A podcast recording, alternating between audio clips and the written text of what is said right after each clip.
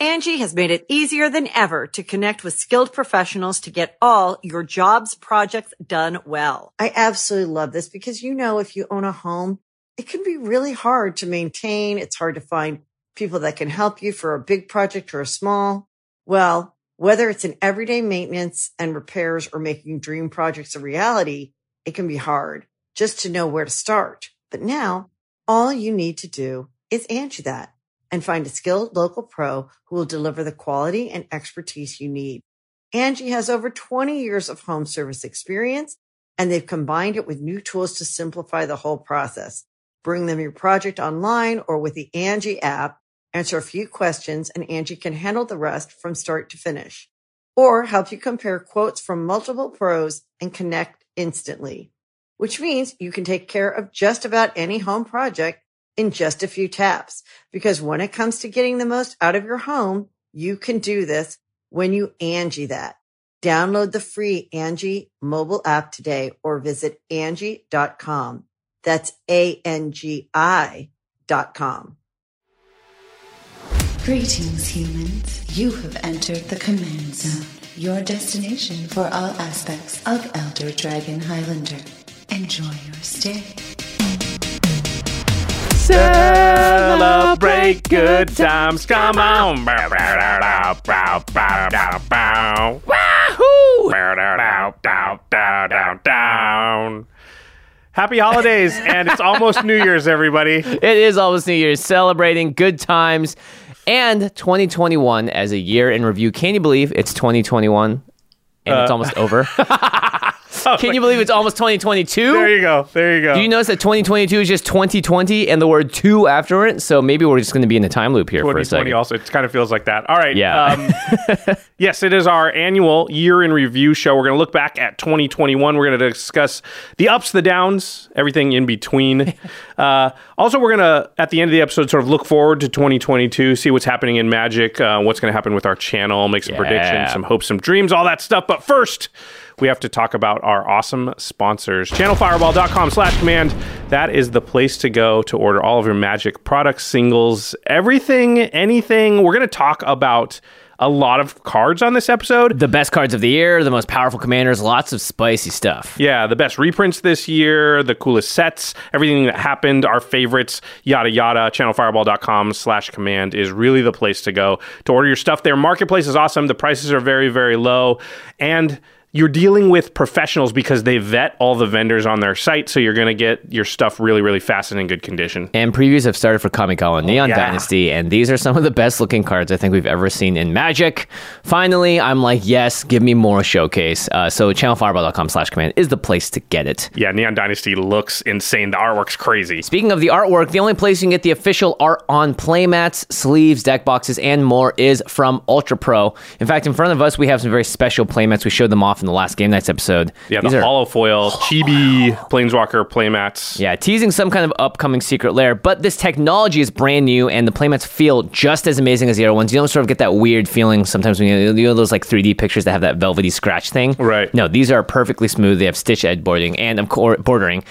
Ultra Pro is the place to get it. They have been making high quality Magic the Gathering product for a long time, and if you want any awesome art, they're the place to go, including the secret lairs like arts as well. That's true. They just They have everything. the uh, Okaun and Zndrsplt. Uh, oh yeah, the dice roll- from yeah, yeah, the- sorry, not dice from the coin secret, flipping. Yeah, from the secret lair commander the recon or whatever. Where's Waldo one. I think Oh. the, yeah. So they, they have limited time sales as well. So Ultra Pro is a place to get all that stuff. Yeah, they're really the best stuff to protect all your game pieces. And then the final way to support all of our content is directly if you go to patreon.com slash command zone. You get all kinds of perks like Mm-hmm. watching game nights. Did you watch the uh, Blingmas episode yet? It's really great, really funny. Um, It is. You get to watch game nights and extra turns is coming up actually uh, at the time this video is coming out. I think if you're a patron, you'll get to watch it tomorrow, which is again yeah. earlier than the general public patreon.com slash command zone is a place to go also uh, we shout out one lucky patron every single episode and this episode is dedicated, Dedicated to shirley Shirley nee Nee. shirley you rock Shirley, indeed. don't call me shirley Don't call me. Thank you, Shirley. all right all right let's, get into it. the main topic here which is our year in review for 2021 we're going to quickly just recap because in the office, we were sort of talking about the stuff that happened over the year and the things we should talk about on this episode. And people kept being surprised by some of, like, that was this year because so much product has come out this year. I shouldn't laugh like that. It should be more of like a, oh, yeah, you're right. so we're just going to quickly run down sort of the major set releases of the year when they came out. Um, I'm sure they'll do some sort of graphical timeline here so that we can visually represent it. right. They're like, oh, why'd you say that, Josh? Why'd you say that? Yeah, they're just going to use that uh, the timeline from the the year, the next year's product from the year Oh, right, before. the announcement from the end of 2020. All right, so first up, we had Kaldheim, sort of the Norse inspired Viking set in February. And this was the set that had snow covered lands in it for 2021. It seems like we're kind of getting one set every year that has snow covered lands. Uh, of course, also, Kaldheim did come with two commander decks. This is what Wizards has been doing now for every commander or for every standard legal set. Yeah, the set decks, uh, we've called them. Mm-hmm. Yeah, February 5th, Kaldheim. I totally forgot that was this year. It felt like last It year. It felt like last year. In fact, I was on the website that was organizing set releases, and they had it sort of in last year's slot as well. So it and that that set was packed with so much stuff, and the lore was so deep, and we only got to be there for one set. So that was a bit of a bummer for me. Uh, the second big set release of the year was Time Spiral Remastered on March 19th. This was a reprint set. Um, it featured special old framed versions of classic cards like Eternal Witness Yeah. and Vandalblast. They basically took the Time Spiral block and then culled it all down to one set that was kind of meant to be a quote unquote draft set, but it ended up being like a really good reprint set for Commander too. Yeah, because they had these sort of cla crazy, good-looking old bordered cards. A lot of people love that style, especially the foils and stuff were really collectible. Uh, and it actually did a little bit in driving prices down. We'll talk a little bit that a little bit about that later. The third set was the first of two commander sets, as well as a standard set. It was Strixhaven and Strixhaven Commander, which came out on April 23rd. So right now we are three for three: February, March, April. Yeah. Um, and the Strixhaven Commander was technically C21, I think, what would have been the old Commander product in the old days, because there was five Commander decks for Strixhaven. Uh, Strixhaven also had the cool Mystical Archive stuff, where they reprinted in a special slot a bunch of cool cards, and they also had the sweet uh, Japanese versions of Yep. like the Demonic Tutor is beautiful. There's Yeah. yeah, really cool stuff going on there. Strixhaven again feels like a long time ago now. Yeah, it did. Uh, these were all the enemy ki- uh, color pairings, right? Red, white, all those. Yes. yes. But they renamed like Boros was now Lorehold and well not renamed but created another New secondary names. Yeah, yeah, name. Yeah, Witherbloom, Silverquill, etc. Yeah. And then after that, we had one of the biggest sets of the year. This is June 18th, Modern Horizons 2, the second time we've done the Modern Horizons, to add brand new cards, legal cards, into the modern format. But more importantly, you know, the last time this came around, people were like, this is Commander Horizons. If you guys remember, we did the Game Nights episode with Graham and Kathleen, where we played, I played Hogaak and a bunch of other really powerful cards, a bunch that had to get banned from Modern. But Modern Horizons 2, again, had a huge impact on us because of all the reprints and, again, tons of staples for Commander. Yeah, they make all these new cards for modern that this is a way for them to make cards that go directly into modern and bypass standard. Mm-hmm. And generally that means cards that would otherwise probably be too powerful for standard or Oh, yeah. warp standard. but what that means is those cards are often also very good in commander because power level wise, you know, commander's gotten to the point where you know you have to reach a uh, reach a thir- certain threshold before Yeah. you're of commander caliber. So modern horizons just tends to give us a lot of reprints that are really good Mm-hmm. and new cards that are really good for for commander. Yeah, modern I think is right around the power threshold of where commander decks sort of get to their max power. Like there are some decks that are more similar to legacy in commander, but I'd say for the most part, people are around that modern esque power level. I think modern is probably about as powerful now as legacy was when we started this podcast seven Oh years wow. ago. Jeez. Because Yeah. so many cards have come out in the two modern horizon sets. oh, just yeah, thousands and thousands, Thousands of of cards, and they're making more yeah. cards than ever before. So. Yeah, good point. Uh, the fifth set of the year was Forgotten Realms. Uh, this was on July 23rd. And again, there was a main set and a commander product, full on commander product, tied to this set. Um, so AFR and AFC. This was the first time ever that they did a full integration of a, an outside IP, intellectual property, into Magic. Mm-hmm. So this was kind of a big thing. all this stuff was, I like how you wrote down, non-canon in the D&D universe. Yeah. so anything that happened in this magic set isn't actually what happened in Dungeons and Dragons. Right. It's like they had a fever dream and then became magic and cards.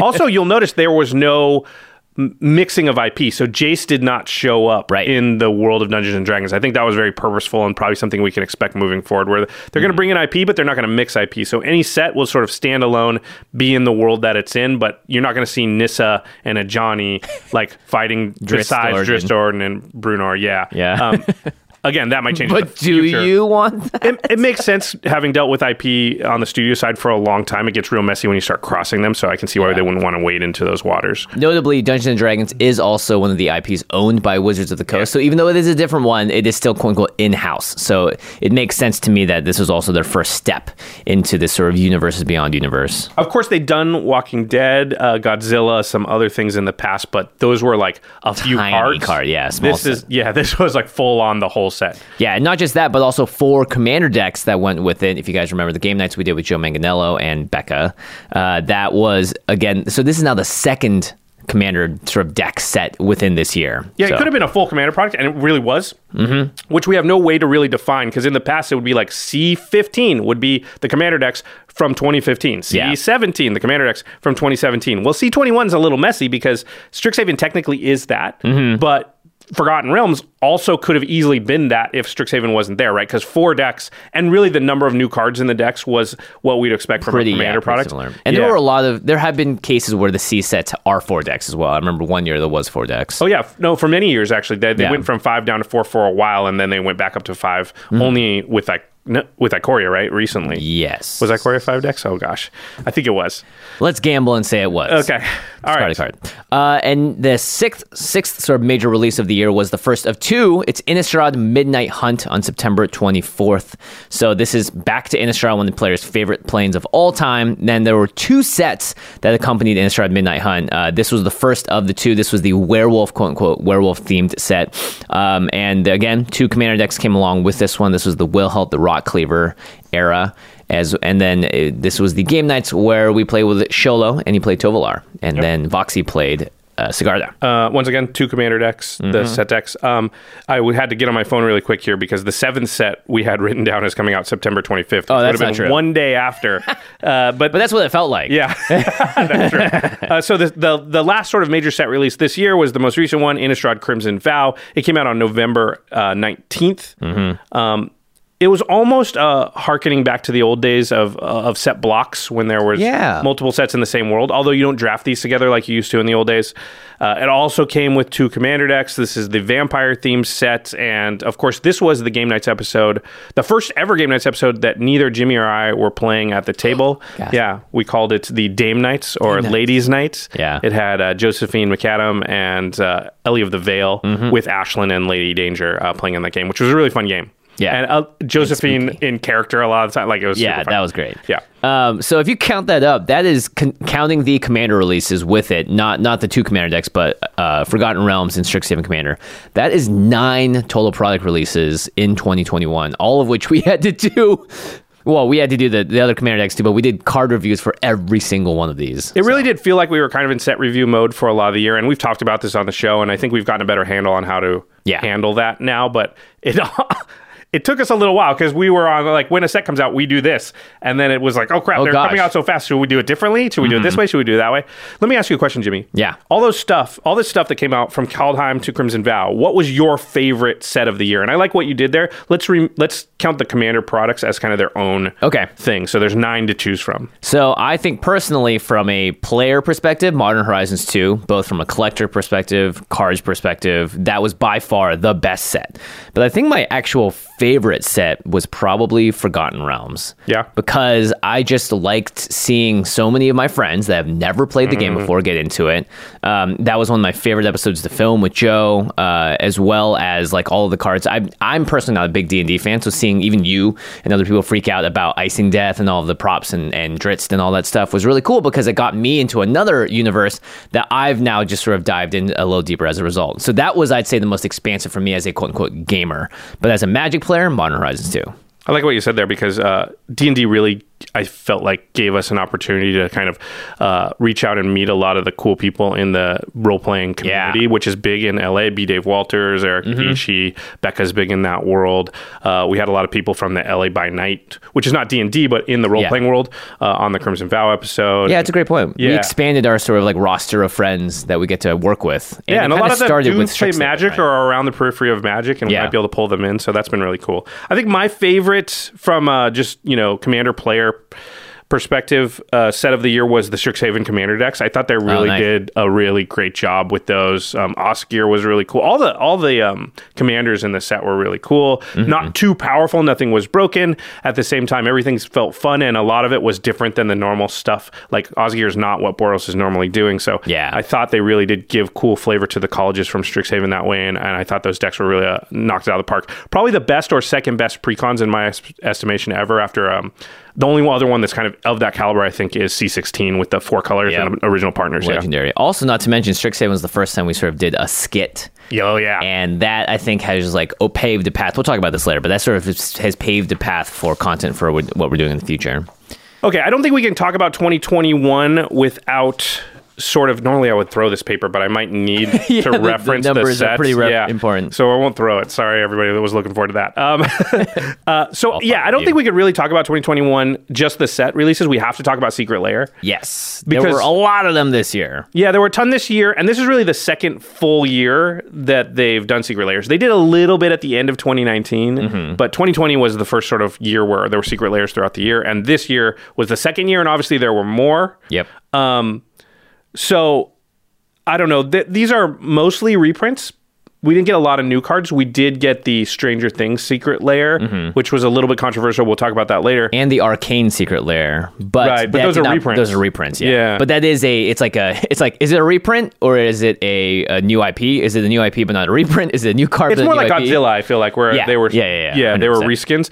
Um, I, I- Stranger Things is weird because how do you talk about it? It we don't have the cards yet, right? We you ordered them, them, yeah, they won't that. get shipped and two people until next year. So we do we talk about them next year? It's it's hard to say. I don't know. Mm-hmm. I would like to ask you, Jimmy, what do you think about Secret Lair in general and the direction that it is sort of taking Magic? So when I first saw Secret Lair, I was like, "Oh, I get it. This is like an occasional kind of like Commander collections. It's going to come out every now and then again.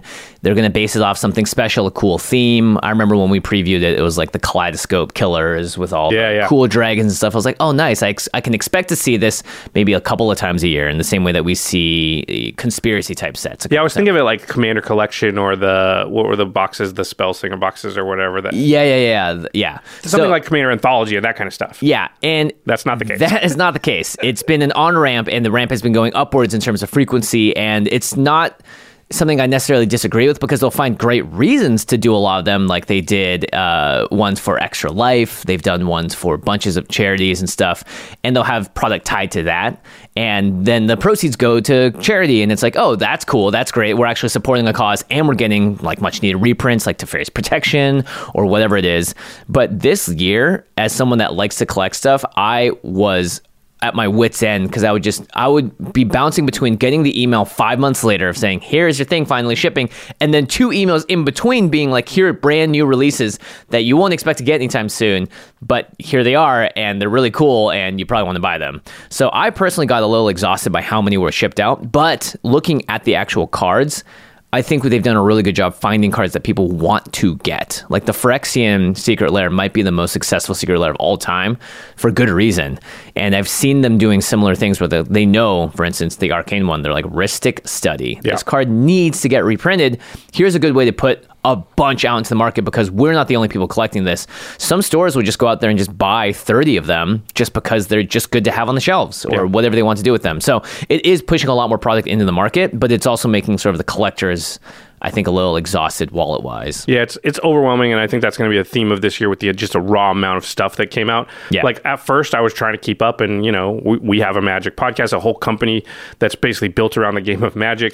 it's probably no surprise that we try and like get most Magic cards, at least one. So early on, I was like uh, trying to get every secret lair, and I fell off the wagon some point at the end of 2020, Yeah, the- and now I just am year. like, I can't get them all. They, there's too many all the time. Mm-hmm. So now I'm I'm sort of like, if there's a card or something really cool that I really want, I'll get it. But in general, I, I don't. Um, about the reprints thing, I, I'm curious because they price these at a point where the reprints are not really that much cheaper than what you could just buy the single for often. So I don't know that the reprints have the effect that we would want from reprints. Because generally when people are saying hey we want you to reprint these cards they're not saying we want access to the cards at the same price that i could get them on you know channelfireball.com slash command. They're saying that i want access to the cards at a cheaper price. So what i would want you to do is put them in booster packs or something where they're going to come out and people are going to get them for three dollars on accident and then sell them and that'll bring the price down and up the supply. And I don't know that Secret Lair really accomplishes that goal. Yeah, we're always talking about is it worth it with the precons and with those decks that are have reprints and stuff in them. I think the most recent addition to Secret Lair that changes even what it is is sort of the the Zndrsplt Okaun deck. Yeah, there's an entire deck now that you can get that, that that is based off Gavin's deck, and that obviously has great value in it because you're buying it at a, a different price. It's similar to a precon, but you do have a good point. Sometimes the the price is if you divide it up right like divide by five or how many cards in there it's about the same. Um, but what we have seen is that for almost every single secret lair after it's sold the individual prices of all the cards combined is more than the original sell price.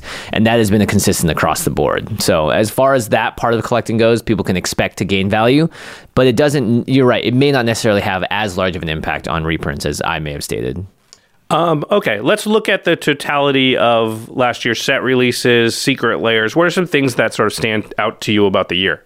Uh, there were a lot, but it was um, astoundingly actually less total sets than 2020, which I thought we were still on that train going up. Um, but we did have a lot of new non reprint sets. So that was also interesting too. Yeah, so 2020 had 8 Mm-hmm. total sets because there was like jump Jumpstart and some other sort of Right. there. There was mystery boosters. Commander Legends. Uh, yep. So there was a lot of reprint sets last year. So this year had more new sets. It had five sort of non-reprint Yeah, yeah, sets. non that, that's what I meant Yeah. to say. Non reprint sets. non-reprint sets are standard legal, not necessarily standard legal. Modern Horizon two counts here too, Mm-hmm. versus four last year. So I believe, and there was the other thing is there are 15 Commander precons this year and nine last year, and before last year the most ever in a year was five. So we're three times the most. Wow, ever. Please do not keep that going. Yeah, I think we're going to talk about that more later, but. So a lot more new cards for Commander came out this year than last year, even though there were sort of quote unquote less, Yeah. um, less new sets. Yeah, I will say that obviously we were not filled to the brim with cards like Hullbreacher and Opposition Agent this year. The general power level was a lot better, uh, and a lot of cards would just sort of like sift into our collective imagination or our collective memories of like, oh yeah, that was that thing back then. But you're not going to see it every single time at the table like a Dockside Extortionist or whatever. Yeah. So even though there were more cards, fortunately, I think they were able to tone the power level down. But that still means Josh and I have to sit here and review oodles and oodles of more cards and not get to the episodes that people want a lot of times, which is more about the gameplay and the politicking and all that stuff. Yeah, and I, I don't know that the audience has that content creator perspective, so it might not matter to them. But I, I think your comment earlier about it being overwhelming, just the sheer number of stuff starts to make it hard to keep track of and hard to get as excited because. I can't even remember half the things we talked about this year. yeah, so that that's one of the reasons for this episode because I think we're going to keep going. Like, oh, yeah, that was this year. Um, so anyway, it'd be interesting to hear from people out there if they're feeling that same way. Yeah. Another thing this year kind of brought into sharp focus, I think, is Commander's ascendancy to being standalone. Not like it, for years and years, we're like it's one of the most. Mm. For, first, we started out and it was like a fringe format that not very many people played, and then it kind of started to get more popular, and we were like, oh, it might be one of the more popular ways to play Magic. Up there with standard and modern and Limited. and limited, yeah. Yeah. And then it, it- in the last few years, we started being like, it might be the most popular way to play paper Magic. And they've all but confirmed it now that And it is. yeah, now it just straight up is the most popular way to play Magic. I think all signs point to that. All, so much content about Commander is out Mm-hmm. there now. When we first started, most content was about Standard and Limited, and there was almost no Commander content. Um, so there's been a lot of they they axed the MPL and competitive Magic is gonna Oh, yeah. sort of as we know it end uh, after this season, and so even Pro Magic is kind of like taking a backseat to Commander. It's kind of crazy. Yeah, I think emerging out of the pandemic too, you'll you you you can conceivably run an entire Grand Prix slash Magic Fest just around Commander. Yeah, they And just it- started to do that before the pandemic. and it may be more popular than a standard one at Yeah. this point, right? We're getting to that point, and I remember MaRo had a, a poll on his Twitter like uh, two years ago, and it said Limited and Commander were tied for the most popular. I can almost assure you that Commander has surged past that by this point. I think you can tell in the way the cards are designed and the sets come out now. The focus has shifted so much towards commander, so many more precons, and so many more cards in every set geared towards commander players. Yeah. Clearly designed for us. So that's been really uh, a big change to see. And I think the pendulum finally, we could say now, just like commander is the most popular paper format. Yep. It has the Monarch. And It has it the is going to draw a card at the end of That the means turn. everybody else, limited is coming for it. Yeah. Standard is coming for it. There's going to be attacking them soon. If they even have the appetite to, they might just be like, you know what, we're good. We're gonna chill over here. you, you just run away with the game. Okay, so that brings us to sort of our next talking point, which we've been dancing around or brought up already, which is there too much product? Is Yes. the question. so there was more new cards this year than ever before, and unlike other years, besides maybe 2020, which was quote unquote the year of Commander, but I would say that this year had even more cards for Commander than the the self-titled Year year, of of. Commander did. Maybe it was better to be called the first year of Commander, and now we are in the, second, year, of Commander. Yeah. So you've got a year where more new cards come out, and more of them are pointed at our format and designed for our format than ever before. Um, it really did feel like we were in set review mode Yep. all year. Yeah, it was like set review, set review, set review, one to two to three episodes of something that wasn't a set review, maybe a roundtable, and then right back into it. Yeah. So what do you think about this massive increase in Commander popularity and therefore Wizards of the Coast concentrating on the format? Is this Yeah. net good? Is it bad? Like, how do you feel about it? I think it's net good that they're concentrating more on the format because we've seen this pattern uh, happen before with Wizards where they'll go a little too far. Right, I think True Name Nemesis was the original going too far, and then they pull it back a little bit, and then they go too far, and then they pull it back a little bit. And oftentimes, because of the two-year development cycle, it requires a lot of player feedback. And the more players that are in the game, that means there's more iteration, there's more uh, people talking and playing and doing stuff about it, and that sort of group analysis and sort of like an open source intelligence community of all of the Magic players doing this is extremely valuable. And you know that Wizards, as they begin to design more teams around Magic, put more people like Gavin in charge that are more connected to the community and can watch and engage with more content and have people like Post Malone bring more players in, that means that they're going to get better at at getting, not necessarily using qualitative feedback from the players. And I think we're slowly starting to see that because we're making less big mistakes, which I think Hullbreacher and, you know, Opposition Agent to me are Jewel still, Lotus, and yeah. Jewel Lotus are still mistakes, but we're seeing less of that, I think. Yeah, I think I'm a little bit more apprehensive about them concentrating so hard on Commander uh, because there is a business factor to it where they Hmm. need to, you know, if you've identified this as a big market and you need to Oh, yeah. service that market, which that means sell things to those people, the, you know, you're going to have pressure to create cards that those players want to use and generally the easiest way to do that not the only way Mm-hmm. is to create powerful stuff and i think we've seen the format speed up a lot in just the last like two and a half three years Yeah. Uh, and this is probably a direct correlation with just more stuff being designed for commander and once this format starts to speed up it's really hard to slow it down because there's no rotation so anything you've created just always exists in the format and so every arcane signet that you make or you know something like that Jewel Lotus. yeah, just and and if you haven't watched the last episode of uh, the holiday episode of Game Nights, plug your ears for a second. I'm not going to give away the ending exactly, but I was really surprised because that game was played with four decks that had pretty stringent um, requirements. Right, like we said, oh. Narset Enlightened masterpieces. That's cool because we can put in a lot of masterpieces, but that's not what an optimal, fully tuned Narset deck would want to be built as, right? True. You played an Atraxa Secret Super Friends deck, right? An Atraxa Super Friends deck can play all the Planeswalkers that are in those colors. You were like, I can only play the Secret Lair ones, which aren't Yeah. there aren't that many. I played Dragons Without Borders. I was only allowed to use borderless cards. Borderless cards, there's not actually very many. Most of the borderless cards that exist in Magic are within the last like three years. You can even play Shivan Dragon. Yeah, my yeah, exactly. I mean, so uh, there were a lot of dragons where you're like that should go in, but there's no borderless version of it. yeah, or yeah. you're like, there's other like ramp cards or staple cards can't play it. There's no borderless version of it. And yet, with those stringent requirements on the deck, narrowing what we could play, that game was still hyper fast and ended on like turn six or seven Yeah. Yeah, and yeah. and that that was with you know really really strict deck requirements and i just i think that just shows because most of the fancy cards in magic the promo cards that we were using are new cards Mm-hmm. because they didn't make a lot of like fancy versions of magic cards up until like 2016 or so Yeah, those new cards we played, the ones that you played especially, and uh, also was played by uh, Olivia, 100% were huge swings in the game. Yeah. And I think that shows that the cards in the last like three or four years are very powerful cards Yeah, and pushing yeah, the format faster and faster. And so that's my worry about this amount of products. I think no matter what, an eternal format has a sort of limited shelf life because as more and more cards get produced, every time you create a one mana or two mana staple, it's really hard to supplant that to get it out of the format because anything else that comes out, well, you still play that. Yeah. You still play Arcane Signet. Something else comes out, you might play it instead of something else, but Arcane Signet's going to stay until you create something better than Arcane Signet that would then- kick it out, right? Which Yeah. just speeds up the format over time. So naturally, it can't last forever. And concentrating on the format and the way they are, I feel like that's just speeding up that process. Yeah, there may be a, a necessity to be more open about telling people, like, right, your playgroup does, does decide the pace and everything because there are plenty of playgroups out there that are still Battle Cruiser, Magic. Yeah. That number, I think, is decreasing. Maybe, it, actually, who knows, right? Maybe more of those play groups exist, but a lot of those play groups also are evolving to get faster and faster. So it's one of those things where it's sort of a race to the bottom of the CMC because it's just how fast can you make your decks.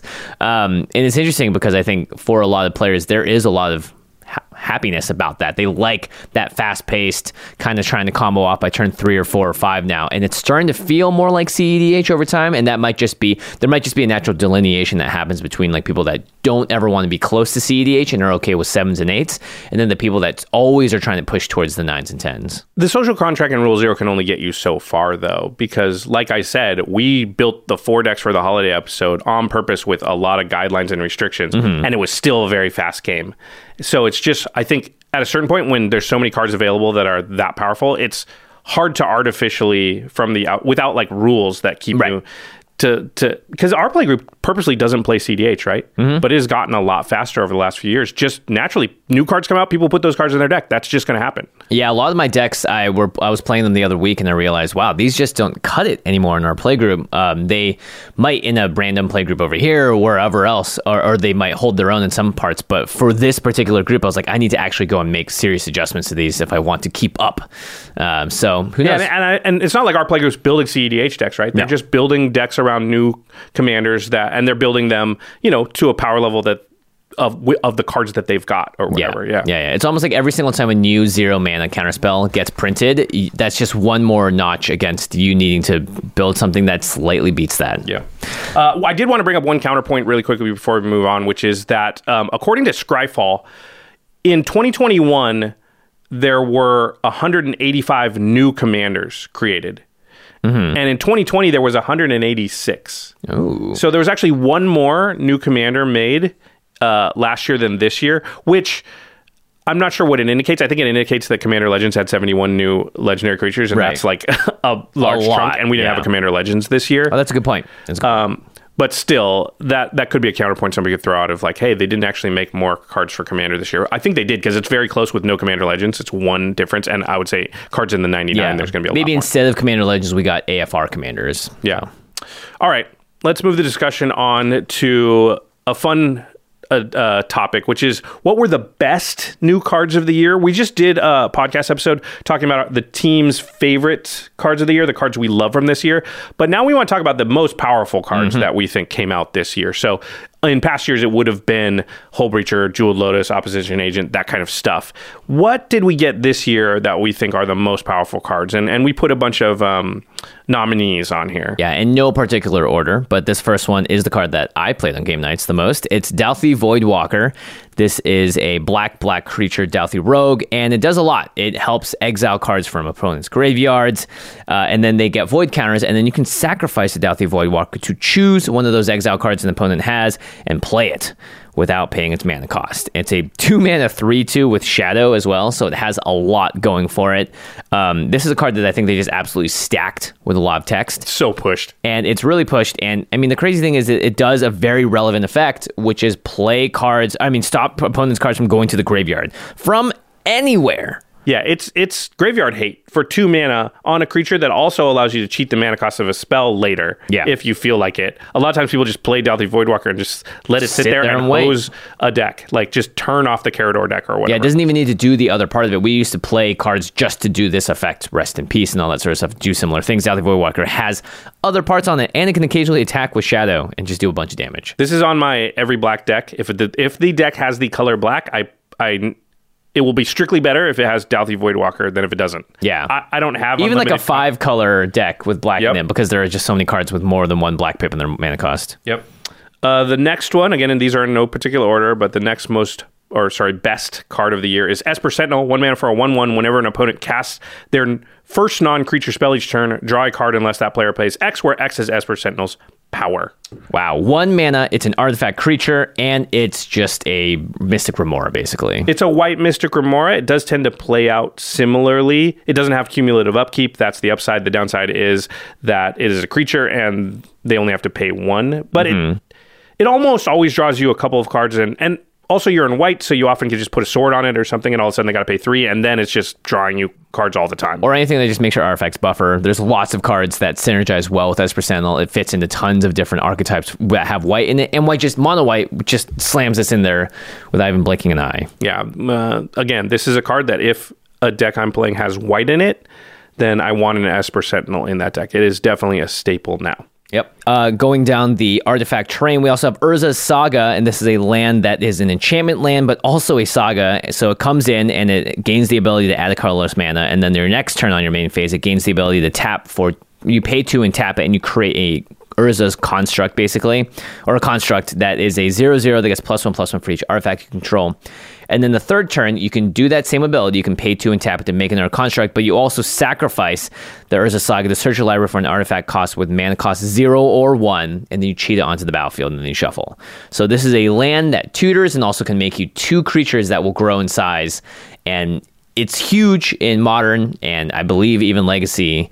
Um, it's a very powerful card. It has so much going on with it, and not to mention some of the best artifacts in the game are at zero and one mana cost. Yeah, it, you, you use it as your land drop. You use it for two turns. The third turn, you go get your Sol Ring, your Mana Crypt, or some, or you know, Sensei's Divining Top or Sk- Skull Clamp or something. These are all cards that you would want in your opening hand. This basically finds it. It puts it on the battlefield too. That's Yeah. like one of the more nutty things. Yeah, that card's very very good. Uh, the next one is Sword of Hearth and Home. This is three mana for uh, an artifact equipment.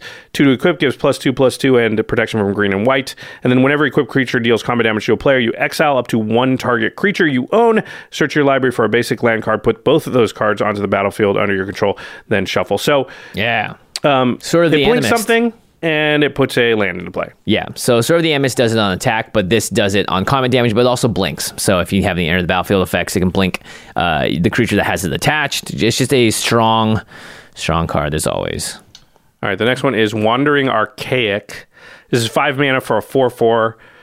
Whenever an opponent casts an instant or sorcery spell, they may pay two. If they don't, you may copy that spell. You may choose new targets for the copy. Now, this is an MDFC, so there's a second side which you never see, but You'll never see technically you can do it. It's explore the vast lands for three mana sorcery. Each player looks at the top five cards of their library, reveals a land card and or an instant or sorcery card from among them, puts those revealed cards uh, into their hand, and the rest on the bottom of their library in a random order. Each player gains three life. Wonder Archaic just sits out there and makes all instants and sorceries um, hard for your opponents to cast if you hold up mana, depending on what it is. They'll still cast, obviously, like Mm-hmm. board wipes and things. I don't care if you copy. Uh, it's very, very powerful. I have found it to be sort of less good than it reads, but you Yep. often will play it to sort of lock up the game once you're in a very powerful position. Mm-hmm. So you can go boom, play it, and now it's hard for them to counter things if you just hold up mana, that kind of stuff. Yeah, because you can just you know pay. Two, well, they have to pay two for each additional thing. Otherwise, you just copy it, and you counter their counter, whatever it is. Yep. Pretty good. Uh, next up is Ink Shield. It's three white and a black for an instant. That is a fog. It prevents all combat damage that will be dealt to you this turn. And for each one damage prevented this way, create a 2 1 white and black Inkling creature token with flying. So if you prevent five damage, you make five two ones. I've died to this card a lot because it's different than Arachnogenesis, which it makes a thing per creature attacking you. Yeah, nope. This, is. Yeah. If if you're gonna get hit for, think of it very often in commander games. You just are like, they're like, I swing at you for nine, and you're just like, yeah, I eat the nine. Like, Yeah. it's I'm at forty, it's fine. Eh, But when you do that, and somebody goes, yeah, I make nine two one flyers, Whoops. uh, you're probably gonna die to the nine two one flyers on the next turn because If someone swings at you with like, all right, I have a million of these to swing at you, and I create, I'll ink shield it, make a million things, and I'll just Kill don't know, everybody on the turn. of dementia. it, yeah, it's that card is insane. If anybody is in black and red, or sorry, black and white, and has five mana open, you got to be real careful. Real careful, yeah. Because they could also have every single removal spell from the history of Magic. the All right, and the last uh, best card of the year that we're going to talk about. These were all nominated by uh, our team as well, so it's not just Jimmy and mine. Um, is the Meat Hook Massacre? Black, black, and X for a legendary enchantment. When it enters the battlefield, each creature gets negative X, negative X until end of turn. Whenever a creature you control dies, each opponent loses one life. And whenever a creature an opponent controls dies, you gain one life. Hmm. Aristocrats, so they didn't need more help. They got it. And they got a board wipe at the same time. Yeah, an X board wipe that just also sticks around and is kind of like a blood artist. Insane. yeah, pretty Yeah, insane. and it's each opponent too. It's not just target opponent. I will say what I like about this list of best cards. There d- does not feel like there's a Hullbreacher on it. Yeah, it's true. There are a lot of black and white cards though. There are, which is the white part is good. Black didn't need a ton of help, but I'm Yeah. glad white, you know, got some help. Well, actually, I guess white just got one, and then Ink Shield is like half. Yeah, yeah, yeah, Black got yeah, a uh, uh. yeah. I mean, a lot of the cards we're gonna mess, we're gonna list as most powerful or best are going to be colorless because they can just go in more decks. Yeah, yeah, yeah. Yeah. Uh, I think Esper Sentinel is the best card of the year, though, without a doubt. I think so. Considering that it's in white. Yeah, Yeah, yeah, uh, yeah. Dauthi's close though. Dauthi Voidwalker is just It like is. I, yeah, It is go out and close. buy. I don't even know. It's probably expensive already. Uh, it's not too bad because Modern Horizons 2 was one of the most open sets of all time. So well, that card's going to be very expensive if they don't reprint it like yeah, next year. agreed. Yeah, it's it's it, that card feels like Dockside status in, Yeah. in a couple of ways. That's for Sentinel too, but that I know that is already expensive. Yeah. All right. Uh, now let's look at the what we consider the most powerful new commanders. We won't go too deep into this. Yeah, let's this. not read each one this time. We'll yeah, just talk in we'll just talk about, them. it. so we're just looking at raw power level here. First up is Beledros Witherbloom. Josh used this to great effect in the last game nights. This just Untap all your lands. Yeah, for 10 life, and then you're making a 1 1 that gains you life every sing- every upkeep. Nuts. Very good card. Yeah, if you could get it out there, you're going to take over the game because once per turn, so you can do it on other people's turns. Yeah, yeah, yeah. That that's crazy. There was a bunch of good monocolored stuff. This is kind of cool. Yeah. Uh, Lier, Disciple of the Drowned, Orvar, the All Form. Um, Copying permanents. I am actually playing uh, my Orvar deck on the next episode of Extra Turns, which, if you're watching this podcast the day it comes out, that Extra Turns hasn't come out yet. Hmm. Um, I really like the Orvar deck. It has really interesting lines of play, but it is very powerful. In fact, my Orvar deck, I purposely have tried to build so that it doesn't combo off, Hmm. which is very hard to do. Every time it combos, I take one of the combo pieces out of the deck. And yet, sometimes still, it will be like keeps crap. going, it can't yeah. stop. Yeah, Uh, Ragavan Nimble Pilferer. Uh, this card has affected every single legacy and modern format on the planet. and v- very good in Commander. I think it could have gone on our best new cards of the year list as well. It's like a red Birds of Paradise. It really is. Yeah, and then there's Magda, Brazen Outlaw that I played on game nights. This is just like a super combo deck. It can go nuts really quickly. It, it might be possible. I think that, and you know, this is a note maybe for uh, Magic R and D, but I think treasures have been in general like underrated. Oh yeah, treasures are crazy. Treasures are good. way better than we maybe thought they were a couple of years ago. They're uh, they might be a little too good as far as like it allows you to sort of bank your mana compare how good it is to, to food and all the other tokens you can make. Treasures are just includes. Treasures are by far the best. Yeah, just the I think. ability to like save up a few and then play a nine drop on turn five or something Yeah. is way more powerful than I think the treasures read as when you just look at cards. Yeah. Um, Tergrid, God of Fright, let us not forget Mono Mm-hmm. Black. Uh, probably the one card I would make the case for this year that is bad. ah, I hate saying the word bad design. Sorry, sorry to everybody at WotC. It's just a mistake. I mean, as far as like, Yeah. it's you guys are good at your jobs. Don't, I, I don't mean that. It's just like I think that card is unfun. It creates a bad a, a bad play experience, and you know I wish it didn't exist. But Tergrid, Tiny Bones. Stop naming commanders with the letter T. done. Wait, no more We. Thrasios or Tymna. That, that's actually wait, not the word. That done. away. Yeah. All right, next up we got Volo Guide to Monsters. This deck is just one of those ones that you board wipe it and it comes r- screaming back at you with a whole board state. Uh, it's green blue as well, so obviously it does that very well. Grolnok the Omnivore, another blue green commander. very combo-y, Yeah. already a CDH deck, um, one of those Thassa's Oracle decks. Yep. Yep. Toxrill the Corrosive, Blue black, shrink everything. another T uh, on a black commander, which I wouldn't. Toxrill is obviously uh, an expensive CMC mana value card, so I think it doesn't live in the same world as Tergrid, but it does tend to make for games where, like, hey, listen, everybody, you're not going to have any creatures this whole game. Yeah. Yeah. Wow, my T theory is going off. Yeah. and then finally we have Prosper Tomebound, the best red black commander maybe ever printed. Watching Becca play that on game nights, what it just blew my mind how much value she was creating off of that card. Yeah, fun card. Rakdos has really gotten to do some fun stuff this year. I will say our list here, Beledros, the monocolored stuff, Volo, Grolnok, Toxrill, Prosper. There's a lot of powerful stuff. Yeah. But nothing that feels like incredibly broken, or that they'll yeah. need to ban or something. I mean, Tergrid's the only one I think that you can make a case for as far as it being unfun and Haven't played against it yet, thank goodness. I feel like the community has self-selected away from it the same way that like Derevian stacks kind of, you know, not that you never run into it, but people kind of let Yeah, you know, right, like, hey. I'm playing a, a stack stack. Is that cool? And you know, then if somebody says, hey, I'm playing a Turgid deck, you go, hold on, I'm going to just switch decks. It's fine, but I have to play something powerful against that, yeah, to not lose instantly to it. or just not have a horrible time. Yeah. Yeah, exactly. All right. Um, let's talk about one of our favorite new additions to this year in review cards we were most wrong about this year. Uh, so obviously we evaluate a lot of the cards. We're not going to get all of them right. Some of them we're going to get a little further than right. So let's talk about the ones that we didn't quite hit the mark on, or they surprised us, or maybe we didn't even evaluate them to be as strong as they we thought they were. Remember, when we're doing our set reviews, we are doing it long before the cards have come out. So nobody really knows, right? It's all Yeah. predictive. It's all like just reading card and then predicting how good it's going to be. And there are a lot of times when cards come out and you see it in play and it kind of plays differently than, you know, how you read it. And so, you're like, wow, so good. or wow, so not as good as I Yeah, thought. yeah, yeah. Yeah. My first one is Doomskar, which is three white white for a sorcery. It says destroy all creatures, but it has foretell for one white white. So you can play it uh, for its foretell cost for two face down, and then you can cast it on a later turn for its foretell cost. And we were pretty high on this in the um, set review because, in general, one of the downsides of board wipes is that.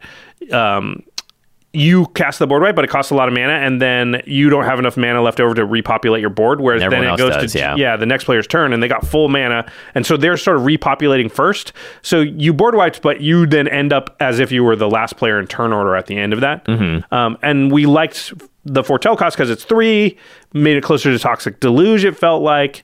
And you know we were predicting that that wouldn't be better than like Wrath of God or something like that. And what I have found is that, and maybe we didn't realize this at the time, but you can't foretell and then unforetell it on the same turn. You have to do it on a later turn. Yeah. Which ends up being kind of a big deal because if you top deck it or you go um, tutor for it, which is often a thing you want to do for board wipes because often you'll be in a situation where like, hey, the board wipe is the answer to my problems because one player is out of control or I'm far behind or whatever.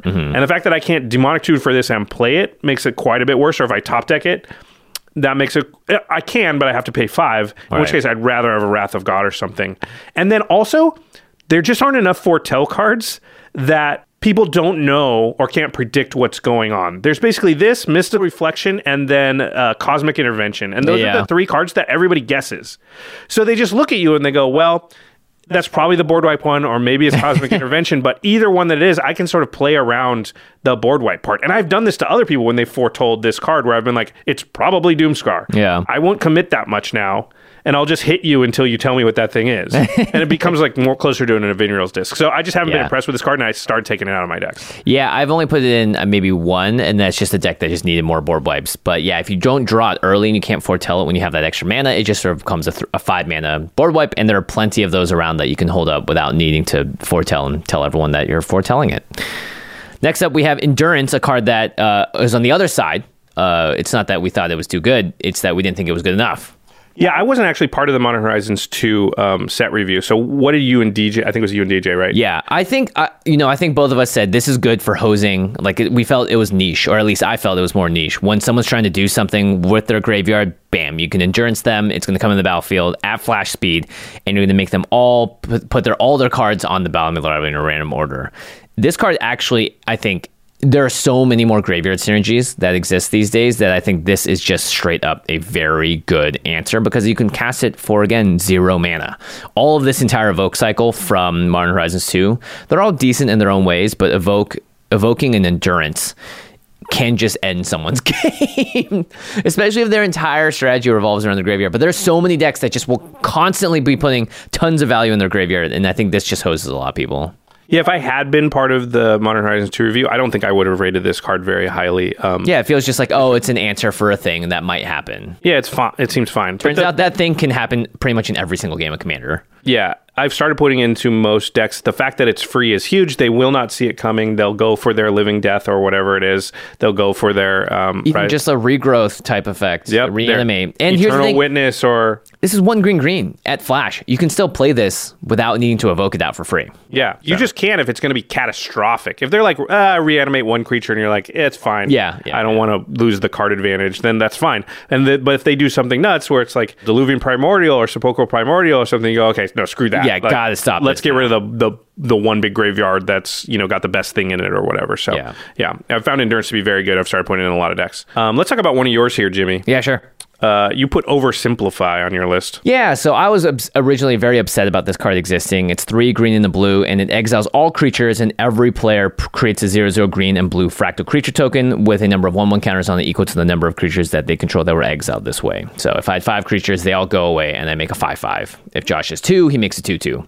Um, I was like, green blue doesn't need this effect, um, but I think I was just overrating the fact that board wipes exist everywhere, and an exile board wipe is bad for a lot of decks, but it's also not an insane thing.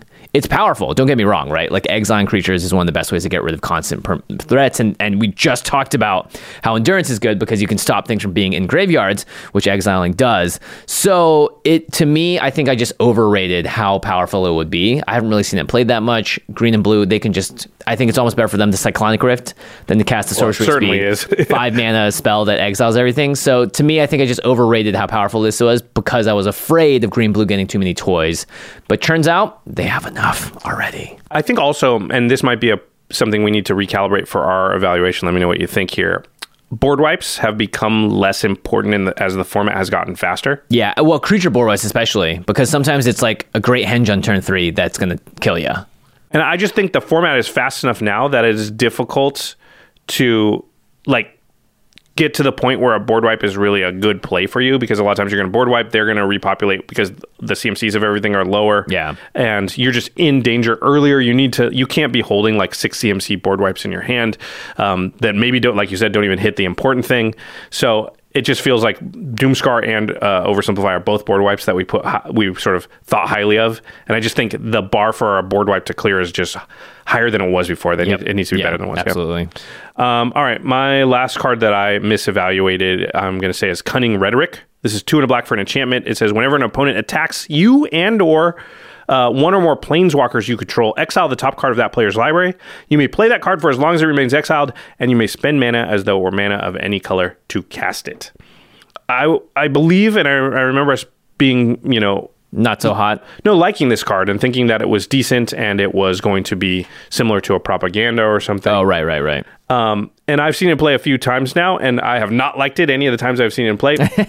it will often make it so that you don't get attacked once or twice, but the problem is that propaganda magically stops them from attacking. Like they cannot do it unless don't they, have have, the the, mana. mana. Yeah. This one says if you ha- if you can do it, and a lot of times they will choose to on the turn that they kill you. Mm-hmm. Or do so much damage that that one card's not going to make a difference. Yes, exactly. They're like, whatever. You can look at the top card of my Yeah. library and maybe cast it, and I'll do 20 to you, or just kill you outright. And you never get the trigger. Whereas Propaganda would have stopped that because they needed the mana to do it. I see. So I've just not been super impressed with it. You just basically never get any cards off of it unless they want you to. And if they want you to, that means they have a plan for it, and it's not great for you either. Yep.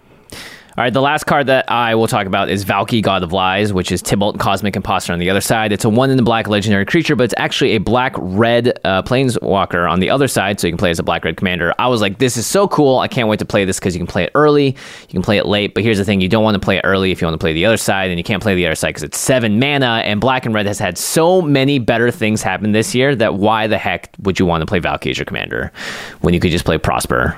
Or You have to be like doing some weird Florian. cheaty thing with the mana cost on the yeah, other side. and at that something. point, you're building in things to make this work that just make your deck actually worse.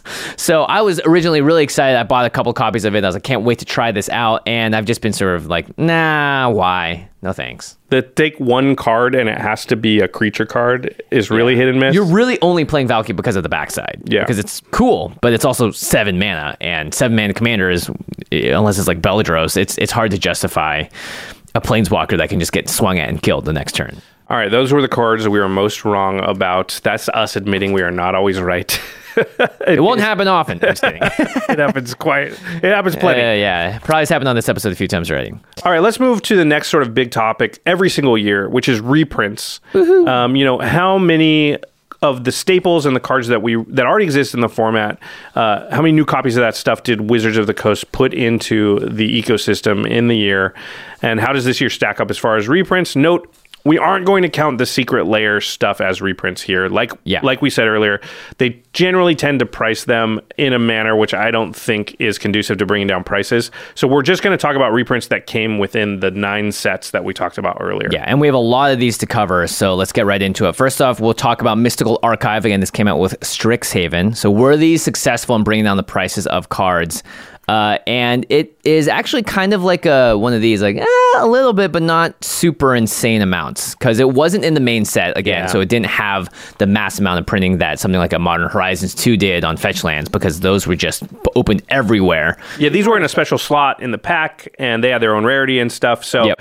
generally, like a really highly sought after card that gets reprinted at like Mythic Rare, that's not going to affect the price much because just not enough of them come into the market. And these are also in special frames and all that stuff. So that actually naturally increases the price. So it may not actually do a huge job reducing the price. However, there were some prices that did go down as a result of these cards coming out. And maybe it's not directly tied to it, but the effect overall, it's still cheaper than it was before. I want to give a shout out to Truck. Um, who helped? Yeah, who helped us with a lot of this data stuff for the reprints? Yeah. Um, okay, so the top four mystical archive cards that were reprinted were Demonic Tutor, Teferi's Protection, Natural Order, and Time Warp. And Truck did an analysis which checked out all the prices before the reprint was announced, and then checked the current price, the price as of today when we're recording, which is uh, December twenty first. So Demonic Tutor was $46 before the the Mystical Archive reprint was announced, and today it is $36. Okay, that's $10. That's a 20% disc- decrease in price. Yep, 22% discre- decrease. Yeah, yeah. Teferi's Protection, now keep in mind this was also reprinted in the Secret Lair this year, was at 40 bucks and then it dropped down to 28.50 right now. And that's almost a 30% decrease in price. Pretty good. Natural Order uh, is $30. Was. was $30 and now it's $15, so that's almost 50% decrease, which is really good. And then Time Warp went from 14 bucks to 13 bucks, so almost negligible. An 8% decrease. Yeah. Interesting to see uh, that, and I'm not sure what conclusions to draw, but the fact that, like, different cards in the same set that were reprinted didn't drop by similar amounts is Mm-hmm. kind of weird. It must be that the demand for Time Warp was much higher, Yeah. even Yeah, though yeah. it was a lower cost card. And there aren't, I mean, honestly, Demonic Tutor is great, and there are lots of versions of cards that do Demonic Tutor type things, which is why it's overall higher. But I think the the decrease in price makes sense. Time Warp, like at 14 bucks, I think is actually a fair price. Yeah. For a five mana take an extra turn spell, because that is, again, the best rate you can get, it really, uh, without going super breaking the, the bank. Yep. So that was Mystical Archives. Let's talk about. I wanted to take a quick uh, pause here and talk about each year, and we're going to do that this year too. We kind of say, well, what are the cards we want reprinted the most in the next year? So last year, at the end of 2020, we said, here's the list: Vedalken Orrery, Wayfarer's Bauble, Cabal Coffers, Urborg, Parallel Lives, Edgar Markov, Mystic Remora, Mirari's Wake, the Fetchlands, Anointed Procession, uh, all the allied color talismans, Fellwar Stone, Sensei's Divining Top, Smothering Tithe, Dockside Extortionist, Veil of Summer, Fierce Guardianship, Deflecting Swat, and Deadly Rollick. Now, those last three really interesting because they came out Yeah. during the year, but we were like, listen, you got to reprint these right away. Immediately, They're already yeah. really expensive. Sorry, editors, by the way. Yeah, that's a lot of cards. This is it's that's not the last time that will happen. um, so those are the cards we asked for, and uh, now we're going to find out which of those cards that at the end of last year we deemed to be the most important to be reprinted actually got reprinted within this calendar year. And remember, it's not like they could listen to us say that and then put those in the sets. Yeah, the it's sets way were- too early Yeah, they're that, they're two years in advance. So uh, we're not saying like you didn't listen to us or anything of the sort, just to see what if they're on the same wavelength as us or anything. Um, so we're gonna check out if they did reprint any of that stuff, how much. But before we get to that, we got to take a quick break and hear a message from our sponsors. Angi has made it easier than ever to connect with skilled professionals to get all your jobs projects done well. I absolutely love this because, you know, if you own a home, it can be really hard to maintain. It's hard to find people that can help you for a big project or a small.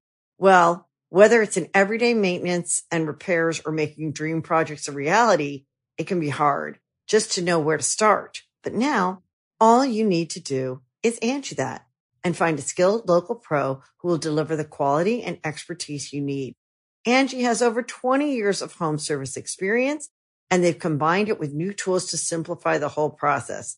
Bring them your project online or with the Angi app, answer a few questions and Angi can handle the rest from start to finish or help you compare quotes from multiple pros and connect instantly, which means you can take care of just about any home project in just a few taps. Because when it comes to getting the most out of your home, you can do this when you Angi that.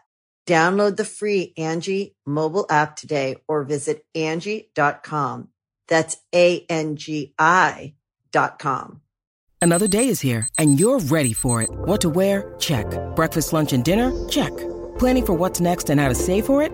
That's where Bank of America can help.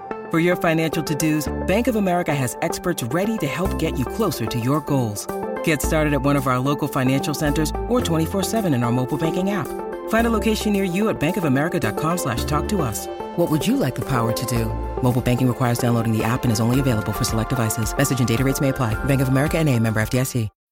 When you need mealtime inspiration, it's worth shopping Kroger, where you'll find over 30,000 mouthwatering choices that excite your inner foodie. And no matter what tasty choice you make, you'll enjoy our everyday low prices, plus extra ways to save, like digital coupons worth over $600 each week. You can also save up to $1 off per gallon at the pump with fuel points. More savings and more inspiring flavors make shopping Kroger worth it every time. Kroger, fresh for everyone. Fuel restrictions apply. Okay, so we've covered a little bit of the reprints. Let's talk about the biggest reprints that Wizards actually gave us this year. So we had a, a little bit of methodology going into this. The way that we classified the top reprints of the year. Uh, so these are cards that were worth over ten dollars before the reprint announcement, and then we looked at the cheapest near mint copy available two months before the reprint announcement, and then that same card now today, which was done yesterday, December twentieth. So again, if a card is over ten dollars, it counts as a card that is going to get re, uh, top reprint, and then we looked at the cheapest near mint copy before the reprint, and then the cheapest version of it now. So before and after, and then what the price originally was. So similar to what we just did for Mystical Archive. And again, we are omitting cards like Secret Lairs, the retro frame releases uh, in Modern Horizons 2, as well as Yep. um, uh, All those promos tend to be, Spiral. yeah, sort of looped in here as part of why the cost goes down. But Yeah. really, what's the cheapest you could get a version that's playable of this card in Near Mint? Um, all right, Modern Horizons 2, the enemy fetch lands were reprinted in this set, and Truck found that they went down an average of 44.86, so 45%. Wow. So almost a 50% decrease in price Fantastic, for the the enemy way. fetch lands. Yep. So Arid Mesa went from 38 to 23, Misty Rainforest $80 to 36.40. $80. Yeah, Marsh Flats 42 to $23, Verdant Catacombs 54 to 32, Scalding Tarn 80 bucks to 44.50. This is massive uh, drops, and we've seen this when fetchlands have been reprinted before. And let me Mm-hmm. just say, like, pick them up now while they're about as cheap as they're going to be because they They, may have reprint- actually been going up a little bit. Yeah, they they're were gonna go up again. a little bit. Yeah. We've seen fetchlands like go up, and so they're going to reprint them every few years. But right after a reprint is the time they are going to be the least expensive, and they're never going to just go down from here. Yeah, their floor, by the way, also slowly increases over time. I believe as Magic gets more and more popular. So if you're playing now, it's now a great time, great Christmas present. Channelfireball.com slash command. but cutting but cutting prices by fifty percent almost on on fetchlands. Yes. I mean, kudos to Wizards. It helped a lot that Modern Horizons 2 with collector boosters meant that a ton of different versions of these cards were going to be opened. There are different types of frames, so that that increases different levels of rarity and that drops the overall price as well for other cards. I think this next one is actually the biggest change in price, the biggest price decrease Yeah, of the it's year. nuts. So And it was on our list of things we wanted reprinted. Yeah, thank goodness. It's Cabal Coffers. This thing went from $103 to $25.90. That's almost 75% decrease, so 74.85%. So Cabal Coffers was a very old card. It hadn't seen reprints in a long, long time. Modern Horizons 2 was the right place to do it in. And you kind of see with the decreases like this that, yeah, it's a great card, but it was also artificially, I think, inflated because of its age and the lack of copies in the market. Not necessarily, right? It's still a very powerful was- card yeah. but maybe a little bit of that price was added on because it just was a harder card to find overall. Yeah, I think you could say that the price, the hundred dollar price tag, was more because of a lack of supply than it was because of a great demand. Mm-hmm. Yeah. Uh, another card that dropped a lot, Imperial Recruiter, went from thirty uh, thirty dollars and forty cents to seven dollars and ninety cents, so seventy four percent Yeah, decrease. still seventy five percent, but Cabal Coffers was literally seventy five Dollars, dollars cheaper. yeah. That's two old Imperial recruiters and and some change, two and a half. All right, uh, now going to Time Spiral Remastered, lots of reprints here, and again some big big drops. Pact of Negation, one of the most powerful spells you can play in Magic, thirty five dollars down to twelve bucks. That's a sixty five point eight one percent decrease. Gemstone Caverns went from sixty dollars and sixty cents to thirty one sixty, so a forty eight percent decrease, just about. Not as much of a commander card, but still very played. Uh, Damnation, a classic mono black board wipe, went from $41 down to $30, which is a 27% decrease. Yeah, I'm surprised by that one. I didn't. I don't play Damnation that much. I think Black Yeah. has better stuff, so I would have thought that an increase in supply would have dropped that uh, price by a lot more. Yeah, especially because cover. Dam got printed too, but I guess mono black and modern, I think, or other formats that want mono black board wipes. Again, it's unique in that in that sense. So Uh, the next one is Chalice of the Void, a, another more modern card than Commander. Forty-two dollars down to seventy-one seventy. So no, no, 70 down up to 70. Oh shoot! This That is actually one that went up. Yeah, this was a 70% increase. What the heck? Yeah, I believe Chalice of the Void. It's just a, a very good card. I think more decks in Legacy format start playing it outside the Commander because Oh, this wow. is not one you see necessarily in Commander very often either. You don't see a lot of they reprinted that and then it went up. It almost doubled. the Yeah, price. yeah. So that that means that some older formats are just getting more popular. It wasn't because of Commander. yeah, 'Cause we don't play that card much. Stuff. Yeah, All right, let's look at the Commander product from this year, and this is going to be all 15 of the Commander precons. We're going to loop into one thing. can't believe you just said that Yeah, sentence. 15. We're going to start off with two cards that were on our list that we wanted reprinted uh, this year. Fellwar Stone, which is not wasn't a super expensive card. It was about five dollars and eighty cents, six bucks or so Mm-hmm. uh, before, and then now it's at about three seventy, so a thirty six percent decrease. But Fellwar Stone is a very much a staple in the format, so it's nice to just even Mm-hmm. a couple bucks there is nice for everybody out there because there's literally thousands, hundreds of thousands, maybe millions of decks that have it. Yeah, Yeah, and it works in so many decks. Um, Wayfarer's Bauble, a great card, uh, three dollars and forty cents down to two eighty. So not a huge decrease. I think it just still shows that this card is very played in a lot of decks. That's only about seventeen percent there. That's like what Sol Ring does, right? Gets Yeah. reprinted and then stays at about the same price. Yep, Sol Ring's always going to be about that same price, maybe slightly increasing year after year too. Just shows how good Wayfarer's Bauble is.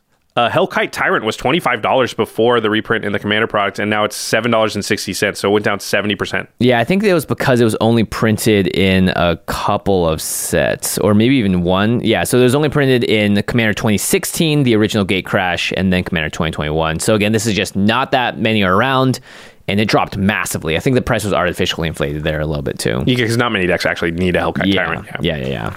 Uh, Thousand Year Elixir, one of my favorite cards, untaps uh, creatures, was twenty five bucks. And Wow, fell all the way to five dollars and seventy cents. Again, feels very similar to what happened, which is it just was big for a wrong reason, or it just wasn't around enough. But man, that that dropped a bunch. Yep. And then Kindred Summons was only printed in one of the Commander products in 2017 and got back in Forgotten Realms from $32 all the way down to 4 So that's an 87% increase. This happens a lot. Decrease, sorry. This happens a lot for Commander specific cards like Dockside Extortionist. Is just you only see it one time in the Commander product, and those are not opened, I think, nearly as much as like a Modern Horizons or a standard set because you just get one per thing. You might open the booster box and get two of them or three of them, you know, depending. So. Although Dockside specifically, I think goes in so many decks that they could reprint it Yeah, a standard yeah, set yeah. and it would still be very expensive. Yeah, exactly. Unless they were at common or something. Uh, speaking of standard set, the standard set reprints this year were pretty abysmal. We Mm-hmm. looked through all of them. It used to be like you'd get an idyllic tutor or, or something here and Oh, there. yeah. Or this year. This year there was only one reprint from a standard set that was worth even talking about. That was ten dollars or more. It was Thalia, Guardian of Thraben, which was in Crimson Vow, and that went from ten dollars to eight dollars. Woohoo! A twenty percent decrease. And it's not even played very much in Commander unless you're stacking it up. this was a bad year for reprints and standard legal sets, and I don't know why. You have all those slots and They don't. You don't need all new cards. Yeah. Like they used to throw us some reprints in there, and it's why aren't we getting those? We should get We had those. Grim Tutor in a in a core Yeah. set. So yeah, and we had Ugins and all that sort of stuff too. So there are ways for them to do it. I think I don't know. We'll see what happens next year, I guess, and see if this is a trend that where they try to fit it more into the commander product and less in the standard ones. Who knows? In a lot of cases, I would like to see them do like the smothering tithes and the modern commander staples. Yeah. Um, as reprints in in standard legal sets because they won't break them. They've already come from there for a lot Yeah. of that stuff. Yeah, yeah, yeah. And that is just a way to get those back into the market because smothering tithe really shouldn't be the price that it is, right? That's not. Yeah. Speaking of which, let's talk about our list. Oh, I want to go back to the list. Sorry of, of uh, cards we asked. For. Oh, that's right, right Did here. I throw it? So we asked for a bunch of cards, and the cards that actually got reprinted on that list are five. One of them is Fetch Land, so that counts as more than five, but we count that sort of as a category. Yeah, we got Wayfarer's Bauble, Cabal Coffers, Mirari's Wake, Fellwar Stone, and Fetchlands. Remember that huge thing you looked at that had all those cards on it that the editors had to work so hard earlier? Only five of them got reprinted. So that feels like a whiff to me. Yeah, maybe the editors shouldn't have done all that work. but now they won't know because it's later. No, in the, the, audience appreciates Yeah, it. there Good you job, go. editors. Yeah, Give the editors some love in the The editors are now coming to our houses with eggs. Okay, let's talk about the highly needed reprints in 2022. So we're going to make a similar list now for the cards we think are the most needed reprints in the format for this upcoming year. And some of the cards are the same, but some are different. Okay. Dock side extortion. We have is- to. Why? Why? Why? You're giving, you're throwing white all types of bones. Red obviously is in a better place than it ever has before. This is such an easy card to reprint. I think it's it's just do it. It's it's freaking seventy five dollars because it's only been in one commander product. That is like two precons. You can Yeah. buy two precons for and the this price of goes in every Side. red deck. And you can we can him and haw, and I think there's a lot of people out there. They're like it's you know borderline too good, broken. Listen, if they're going to ban it, that's fine. I don't think they are, but if they are, that's that's a different thing. But if it's legal in the format, Yeah. then people are going to play it. And we need this card to not cost seventy five dollars. Like it's crazy. Yeah. it's not an old card. It's not on the reserve list. Like it, it and people have been asking for this reprint for years now. Where is Mm-hmm. it? We yeah, we deserve it. This needs to come back. Yep. Uh, this is a newer card, the next one, but Josh and I are both very high on this card, and it does work every single time it comes out on the field. It's Jeska's Will. This should definitely get reprinted. It was only in the Commander Legends product. I could see this as being like once a year type of thing coming out. Um, and it's okay because the original version had foil, borderless versions. People that collect it can have that. Just give me a regular one, please. Because it's twenty five dollars now, and we're a year out from Commander Legends, which a lot of it was opened. So this is card is going to be forty dollars or fifty dollars before we can blink, and then it's going to be like Deck Dockside Extortionist All over Because once a card gets super uh, expensive, it is hard, difficult for them to reprint it because it warps whatever. Like if you put it in one Commander deck, It all of a sudden everybody buys it. only Yeah, that one. yeah, so yeah. yeah, yeah. Um, Smothering Tithe, we just talked about it. Forty dollars now. This was a standard legal card. It did not break standard in any way. It could easily appear in a standard set. Mm-hmm. Just dedicate one rare slot to Smothering Tithe in a standard legal set. Everyone will be happy, and the card will be, you know, maybe 15 $17 for a little while. Yeah. Don't dedicate a slot though to Rhystic Study because that might break standard, I think. uh, but that card's at 35 bucks. This is again, it's just one of those must-haves and it's obviously annoying to play against. Same with Smothering Tithe, but it's at $35 now. They just kind of reprinted it with the Arcane Secret Lair, but that's not going to be enough. Well, not they, going to be enough. They cheated. They did a rep- reprint in quotes for a Jumpstart. Right. Also, you know that's not in high enough numbers. Yep. To so it has to go in like a Modern Horizon style set. It needs to go in like a commander deck or maybe a couple to really bring the price down. Yeah, or even just putting more versions of it in the secret, uh, not secret lair, the uh, the the mystery booster type things. There you go. Because they can just increase right the slots that these go into, and maybe say like, hey, you know what? Let's put smothering tithe, all these things in there, so when people go to conventions and open these packs, they're going to have a higher chance of opening them. Uh, Necropotence has gotten very very high. It's about forty bucks now. This, this card a- used to be like five dollars. Yeah. So we just need to reprint it because again, that's going to creep up there towards the seventy dollar range and just be unobtainable for most people, and it's kind of a black staple. Yep. Guardian Project is one of Green's many ways to draw cre- uh, cards per creature. Seventeen dollars. So this card, I think, is it's great. It's very balanced. I think it's totally fine where it's at. We have all sorts of other versions of this, but Guardian Project is very good for Commander specifically. And again, this is perfectly fine in the standard legal set. It was in standard not very long ago. Didn't break anything. Put it back in standard. Just keep that price low. Yeah. One of the things you want to look at is cards around this range that are going to be double this and unobtainable very soon. yeah, yeah. Yeah. The next one, Sword of Feast and Famine. We've been talking about this one for years. Again, uh, this is a staple, can go on most commander decks. It's $60 now. Yeah, 60 bucks is too much. Let people get a hold of this thing. Just just reprint it in a, in a, in a Modern Horizons or Yeah, something. or I won't fill my car up with gas one time to buy this card. What? Wow. $60 worth of gas in your car? yeah. California. California, everybody. California's pretty tough, yeah. Yeah. My car also has 13 gallons that can fill up, yeah. so it gets up there. Uh, Vedalken Orrery. This one's simple. You can put this in standard without even laughing, chuckling, smiling, frowning. Just do it. I don't know. I'm It's out- thirty dollars. It's my favorite card, so It should be more like a hundred, right, Josh? The card is not good enough to be thirty dollars, by Yeah. the way. So that's just Don't say that too loudly. The evangelist bogus. will be knocking on your door.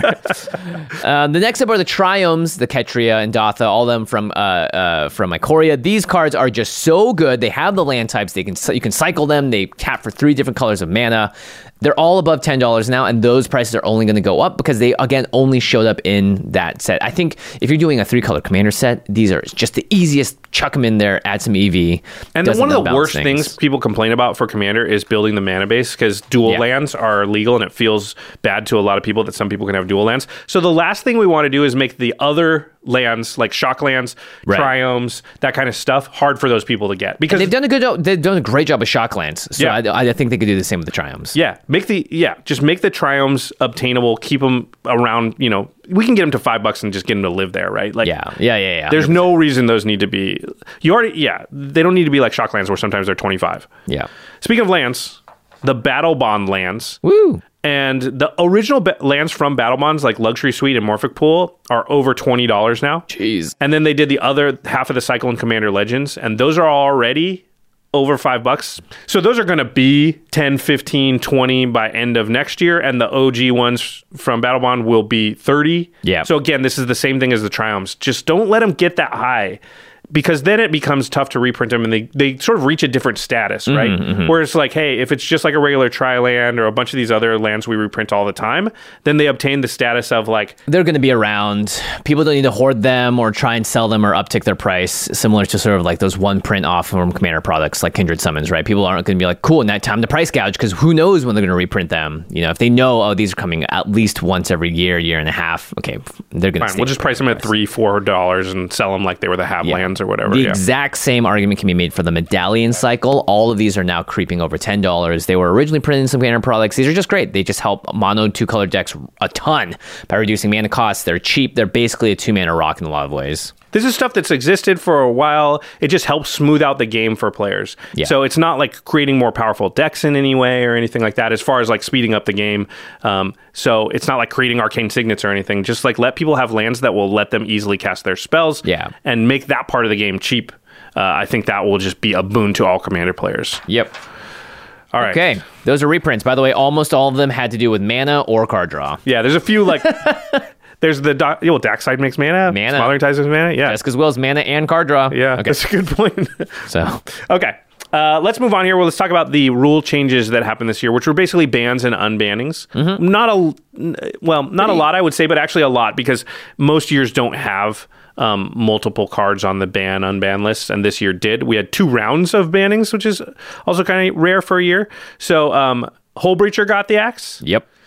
Null breacher Null Breacher, breached. and then later in the year, a little not that long later, uh, they decided to get rid of Golos, and then they brought back Worldfire. So Nolos, but yes to Worldfire. Nolos and Null, Null Breacher, Breacher. and then Yes Fire. Yes, fire. I don't know. This is like Jesper. He would probably play Worldfire. Jesper would definitely Oh, uh, play Worldfire. yeah, if it helped him win the game, he's there. Um, okay, so it's been a few months now. We've been able to really um, think about these bands a little more and maybe see it in action. May- oh, I'm sure a lot of you back uh, playing wherever you are will have seen or felt the Golos band specifically. That seems like the one that affected the most people. Um, I haven't really changed my opinion on any of this, Well, yeah. Our, except I don't care about Golos. At, at first, I was like, oh, Golos is fine, but now I'm like, yeah, whatever. so Hullbreacher, we were on the same page. We both were like, fine, ban it. yeah. Didn't love it.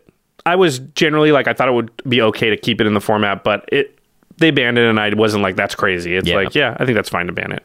Golos, I hated that ban. I don't. I s- well, Do you I still not like it? Yeah, I still think it was. I just do not think Golos should have been banned. It was the most popular commander. We laid out a whole video, so I won't go into it here. But having chewed on it for a couple of months now, still think it was a bad idea to ban that card. I, I, have no change of opinion. For me, I've just seen more and more comments of people being like, "Yeah, I had to get rid of Golos, but it made me do something a little more interesting instead."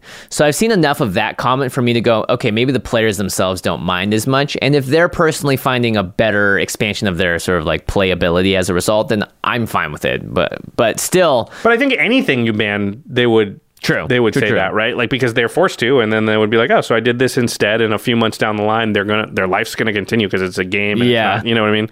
Yeah. Worldfire unbanned. What do you think about that? Uh, haven't seen it played against me. Don't look forward to seeing it played against me. But when it does, it's going to be no different than someone comboing out in turn three or four. Or just casting expropriate, just right? casting Like- expropriate, I, yeah, like I will lose. yeah, I will lose. Hopefully, you know how to win the game past this point because this world fire, it's the whole world's getting burned up. and I'm personally a fan of fire and burning things, so I guess that's fine. All right, let's talk about something interesting we haven't done in past uh, episodes like this. But the biggest controversies of the year, you know, Magic is Yeah, al- wait, wait. sort What if we based a whole video off of just kind of just kidding? Magic yeah. is always embroiled in some kind of controversy, especially if you're on like social media of any kind. It Yeah. seems like, like every couple of days there's like a new controversy. Um, so we're going to talk about what the biggest controversies of the year were. The Golos banning, I would say, is definitely one of them, but we just talked about it, so there's not a lot to go into. a lot of decks got affected by it. Obviously, players were upset, um, especially the monocolored players. They're like, Golos is better than any commander I could put in this slot. which I don't think is true, but okay. yeah. Um, yeah. Golos was a whole thing and a lot of contention and a lot of controversy on, on Twitter and everywhere else.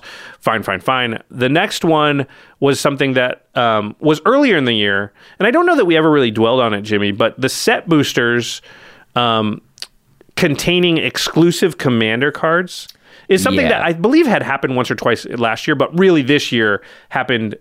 They start doing for every uh, standard legal set. Yeah, I think they want just to sell more set boosters as opposed to draft and the other types. Um, now, don't forget, you can still get these commander cards other places, right? It's not just in those set boosters. I thought you were able to get some of them in other places. Uh, Either way. I think they're only in the set boosters, but I could be wrong. I don't know where else you would get them. They're not in the commander products and they're not in the main set. So what Yeah. is the other alternative there? Ah, channelfireball.com slash command.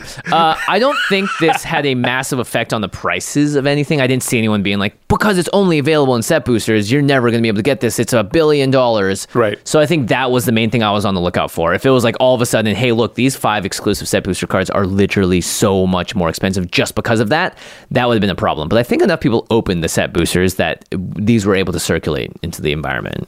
It is, I think, my main objection to it is just sort of similar to our early discussion in that it causes them to have to create more commander specific cards. Yeah. They got to make seven or eight of these every single set in addition to For the, the commander products yeah. plus whatever they're designed for the set. It's like all of a sudden it's it's just a lot of stuff that's for commander that I feel like is generally speeding up the format in Mm-hmm. a way that is hurts its longevity. Um, but specifically the fact that there are commander cards inside of the set boosters, I don't think is the biggest of problems.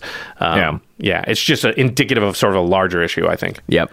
Uh, okay, the next um, controversy of the year, and this would be easy to forget. and It doesn't have to do with Commander, but it's sort of interesting to talk about, which was the ending of the MPL. Magic Pro Leagues. So they announced that this season, the 2021 and 2022 season, was going to be the last season of the MPL. Now they announced that early on in 2021, and I believe the reason was because if you are in the MPL, it's kind of like your job and your future that you know you're planning around, and so they wanted to give. I think it, they came from the right place. If they wanted to give those people Enough the time. largest amount of warning possible of what was happening, even though they don't really have an answer to what comes next but at least they weren't like who was See you, bye. yeah you, wasn't there that ceo that's been all over like you know the news for like firing 900 people over skype or whatever Oh, yeah. you, know, you don't want to be that person, right? You don't want to be just a jerk. Like you come out and you fire a bunch of people and you say, you know, you're fired today or Sorry, bye. Pack your things up. Yeah. yeah, so I think Wizard's heart was in the right place as far as just like, uh, listen, we know we have to make this move. Let's make it in a way that gives the softest landing possible to the people involved with it. Yeah. I think But- looking a little bigger picture though, Magic Pro League, Magic Pro stuff just doesn't capture the right amount of attention that I think it makes it viable as a business. Yeah, and I wonder if that is specifically the way that the MPL was set up mm-hmm. because pro magic has been a thing for a very long time. Do you think that there is some version of pro magic that could be successful or are we just like is, is it just something that's Maybe, but I still think right. Like if you look at the actual numbers, and this is just being truthful about it. Look on Twitch, look on YouTube, look at the numbers that right. The numbers that they get streaming wise, attention wise, are not impressive, and they're also not enough to, I think, move the the chains when it comes to competing against the other very major properties that dominate that space. And so you're putting a lot of money into these different efforts to sort of grow this scene. And if the scene and if the and if the literal viewer base is going, we don't really care. We'd rather watch this. We'd rather watch someone just play draft and not be a pro, then you're going to lose the effect of why you have the MPL in the first place. So you're trying to like push a norm of competition or a norm of competitiveness that people don't care about. And that is not a viable thing for any company to do. Yeah, I think there it's unclear to me if Pro Magic can work. I think it probably there's some setup or structure where maybe it could. This clearly wasn't it, and I think they made a lot of mistakes. Obviously, the MPL itself, like how you get in and how the point systems work and everything, was like confusing as heck. Yeah. For Magic players, even like I don't know how you even get into it, you know. And then also they were doing weird things like a new set would come out and they would have a tournament that didn't include those cards from the new set. Yeah, right? yeah, like, yeah, yeah. That just seems insane and crazy of a decision to make, and just indicative of like bad um, planning or bad strategizing as far as what the MPL is supposed to do and accomplish.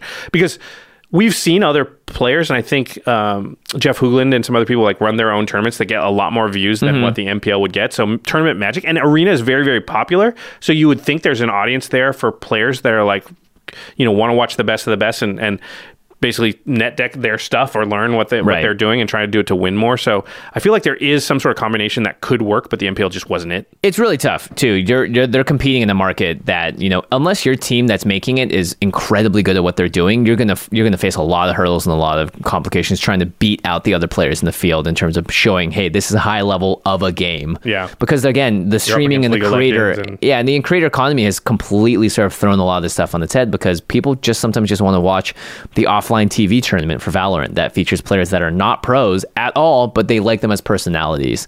So that's why I think those Jeff Hoogland type tournaments can do better and maybe a better indicator of what the future looks like on that level of gameplay. Mm. Because you can still give prize money to these people and you can still have some great players, but you can also have underdogs that people just love to watch on stream. And that may generate better numbers, better engagement because people aren't necessarily going to watch Magic because they want to see the highest level of gameplay. And I think Commander being really popular also harkens to that fact that people just like the game and what it elicits, not necessarily the the pros of the pros doing the best at it. But Jimmy, we are the pros of the pros and the best Magic players that have ever existed, That's right? right. It's kind of crazy That's being at the top, Josh. it's uh, real cold up here, looking down on all those small ant-like people below us. We are so. I've played with Brian Kibler and you know the, the very high Real level- pro players, yeah, real yeah. pro players. We are so bad at Magic compared to them. With Melissa DeTora and Ben. Dude, I make and- mistakes on camera in front of millions of people every single episode, so I'm one to talk. All right. Uh, the next big controversy of the year was the Secret Lair Strangers thing, Stranger Things. And I don't think maybe Stranger Things by itself, but just the idea of universes beyond and outside IP sort of being brought into Magic as brand new cards and not just reskins. Yeah. What do you think about that? Well, there's a very vocal group of people that don't like it. That's for sure. Uh, a lot of discussion online in general about it, but also uh, the same thing happens every single time where the discussion sort of gets like, ah, when you see a lot of people that are like, hey, I never knew about Magic, but now I do, and I want to talk about it now. And that happened a ton with Dungeons and Dragons, a little bit less so, I think, with Stranger Things, and less so with Walking Dead. We don't have the Stranger Things cards yet, too. Yeah, and we don't know how they play out. I personally am mixed because I thought that the art could have been a little better. I thought the flavor on Eleven could have been better. Um, but I do also love the idea of the self-contained partner pairings within them. I think that's going to create for a lot of interesting deck types. And when the game comes down to being about personal expression and people are already painting whatever they want on the cards, uh, I'm kind of fine with things that expand the play ability of Commander without breaking it. Like if the Stranger Thing cards were just not so powerful, then no one would like it. But the fact that they're not in that range, I'm feeling okay about it. I kind of feel like how I feel about like spice on food, Hmm. which is like a lot of times you get a dish and it needs a little salt or it needs a little something. Sriracha. Yeah. Okay, a little sriracha. That's a good one. There you go. And then you put the sriracha in, and it's it's more to your taste, and you like it. My problem is that I think Wizards often says, "Oh, you like that? Then have all of that that you could ever hope for. Let's just do this that every day." And then that's my worry, right? Because it feels like they were like, "Oh, you like full art lands? Let's do full art lands in every set." Oh, you Players like mas- this? Yeah. yeah, you like masterpieces and uh, invocations, or what do they call them? Uh, expeditions. Expeditions, Let's yeah. do that in every set. You know, this is just like their mo, and that's what scares me because I think it's actually Stranger Things Walking Dead we didn't like for a number of reasons. Didn't have to do necessarily with the Universes Beyond thing. I think D and D was a success, and I just hope they use it sparingly. Use it like salt or sriracha.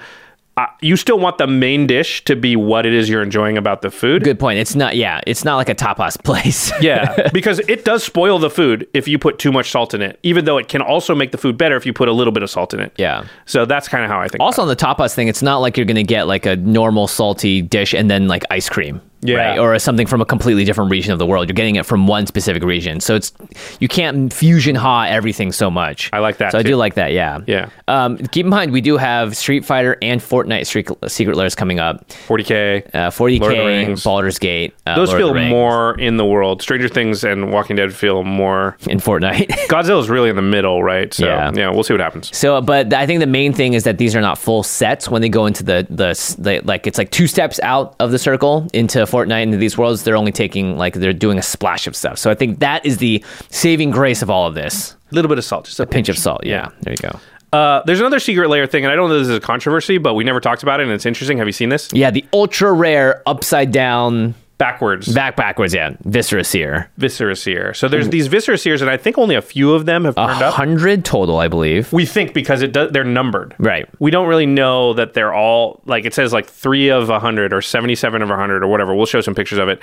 They've come in some secret lairs, like you can just randomly get them, I guess. I think they're in the Phyrexian one specifically. and it's just all the writing on Viscera Seer. Actually, the whole card is just backwards, right? Yeah, like the, the like you're looking at it in a mirror. Actually, I think if you put it up to a mirror, it would read uh, straight uh, regularly. So we don't know what this is. They're probably Wizards is very clever, so my guess is they're like hinting at something that's happening. But also these, if there's only hundred of these cards that have ever been made, which is what they think now because of the way they're numbered, they're very very rare. Yeah, less than a lot of really rare cards, right? There are more Black Lotuses in the world than Way these. more. Yeah.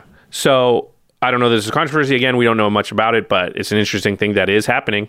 Yep, and we see that also happening with Kamigawa, with they're adding the the holo foil extra, Hidetsugu. hid- yeah, the Hidetsugu extra rare versions of it, similar to like what baseball and basketball cards do. Yeah, the neon ink. Yeah, neon ink. There it is. So we are seeing a push towards like I would call it hyper rarity, beyond mythic rare, or like Beyond masterpiece, even. yeah, Yeah. masterpiece. Yeah, uh, and I don't really know the economics well enough to know if this is a good or a bad thing. I know it's great for collectors. Uh, I also know that when I saw that card, as someone that is a collector myself, I went, I don't care, I don't need it, which is a good thing. Because that means you've come to a healthy place in your life. yeah. Hopefully, geez, don't look at my collection anytime soon. Um, yeah, but I was like, okay, this is cool. I see what they're going at, but this doesn't make me go like, oh, I have to have it so badly. If I don't, blah blah blah. You know, so there was a, an element to that where I was glad that it wasn't so special. It was an older card. It was one that you know we have a lot of, and it's not super rare in it by in and by itself, but the version of it is. So I was like, eh, I'm okay with it. All right, and we've got one more major controversy of the year, and it's been all the talk the last few weeks on Magic Twitter and social media, which is the MTG Alchemy format in Arena. Yeah. So they've done this new thing where they're gonna want to, they're gonna be able to um, sort of digitally change cards, errata them basically in Arena uh, for an Alchemy format. Uh, however, I don't know why they did this, but they also decided that those alchemy cards, those change cards, would affect historic. Yeah, I don't know why. Uh, so there's been a lot. There's there's sort of two major things that the community is upset about. One is just the fact that they are making cards that will be different digitally on Arena than will exist in paper. Yeah. That that has been a thing, and that has already occurred. There were cards that existed in Arena that just don't exist in paper, and now there's going to be a you know somebody might play an Inkshield, and it does something different on Arena than like they it it. Uh, let's say they they decide Inkshield is too powerful, and on Arena they change it so that it makes a two one flyer for each creature, attacking, attacking, you. yeah. Then that's very different than what it does if I play it in a game of Commander. So there's some people that don't like that. Uh, think there'll be some confusion there. I'm not sure that is true, but um, it's a it's a valid point to be. We'll see. Magic is evolving. That's Yeah. all I'll say. And then the, the other thing is the fact that they didn't, re- they're not giving you wild cards or there's no dust system like Hearthstone. So now they're changing cards Yeah. for historic decks that were built. And that feels like a more valid criticism to me where it's like, hey, I, I bought a product, I paid a certain amount of money And for a different. product, and you're changing the product and not offering me any sort of rebate or refund, Yeah. which does not feel fair. doesn't really affect commander players too much. I will say that arena is their testing ground for a lot of things, and so you'll see the most innovation slash change happen there. And I would say, hold on to your butts because who knows what's going to happen next. Yeah, so an interesting controversy doesn't touch a commander, so we don't have to go super deep into it. But if you haven't heard about alchemy, uh, it, I don't know. It, there are interesting arguments uh, sort of going yeah, on about it. It's yeah. it's. I think it's going to evolve quite a bit too. So if you care about that sort of stuff, just sort of pay attention to what's happening. Do you play uh, arena much these days? Only drafting. Yeah, I only play I limited and sealed. I'll play sealed there. too. Yeah. but I play no constructed formats at all. It's just not interesting to me personally. I've got commander to play. yeah, I've got my commander. constructed format. Very, very, con- very constructed. A hundred card constructed. All right, so let's wrap up here the year 2021 in Magic. Uh, we're going to start with talking about start the wrap up by talking Yep. about the biggest successes of the year for Magic in our estimation. What we thought were the biggest wins um, by WotC and MTG. Number one, I'm going to say the Strixhaven precon decks. I agree. I thought they were very, very good. I wish there were not so many precon decks, but if you just look at those five, I mean, so many throughout the year, They did great. they're just really, really solid. They're just really good decks. New ideas for red white. Uh, being an artifact recursion theme now, I thought that was great to just expand what the color pie meant for them. Yep, the, just all the decks are interesting. They all have interesting cards. Nothing was broken or too powerful. It didn't warp the format in any way. Yeah. I just think Strixhaven precons knocked it out of the park. That was a big win this year. Yeah, another huge win is that we had good legendary creatures, no commanders that just stood out of the way that went, hey, why does this exist? So we had Korvold and Chulane both from a very, right, right when they first doing those brawl specific decks, definitely overtuned, overpowered, and ended up being just completely extremely popular, but also very just busted in a lot of ways and Just made for ubiquitous in the unfun. power level too. Yeah, and uh, made for unfun environments where people took 50 minute turns or whatever. I think they hopefully learned after last year, like, hey, let's stop making these commanders that say like, if you sneeze, draw a card and make some mana.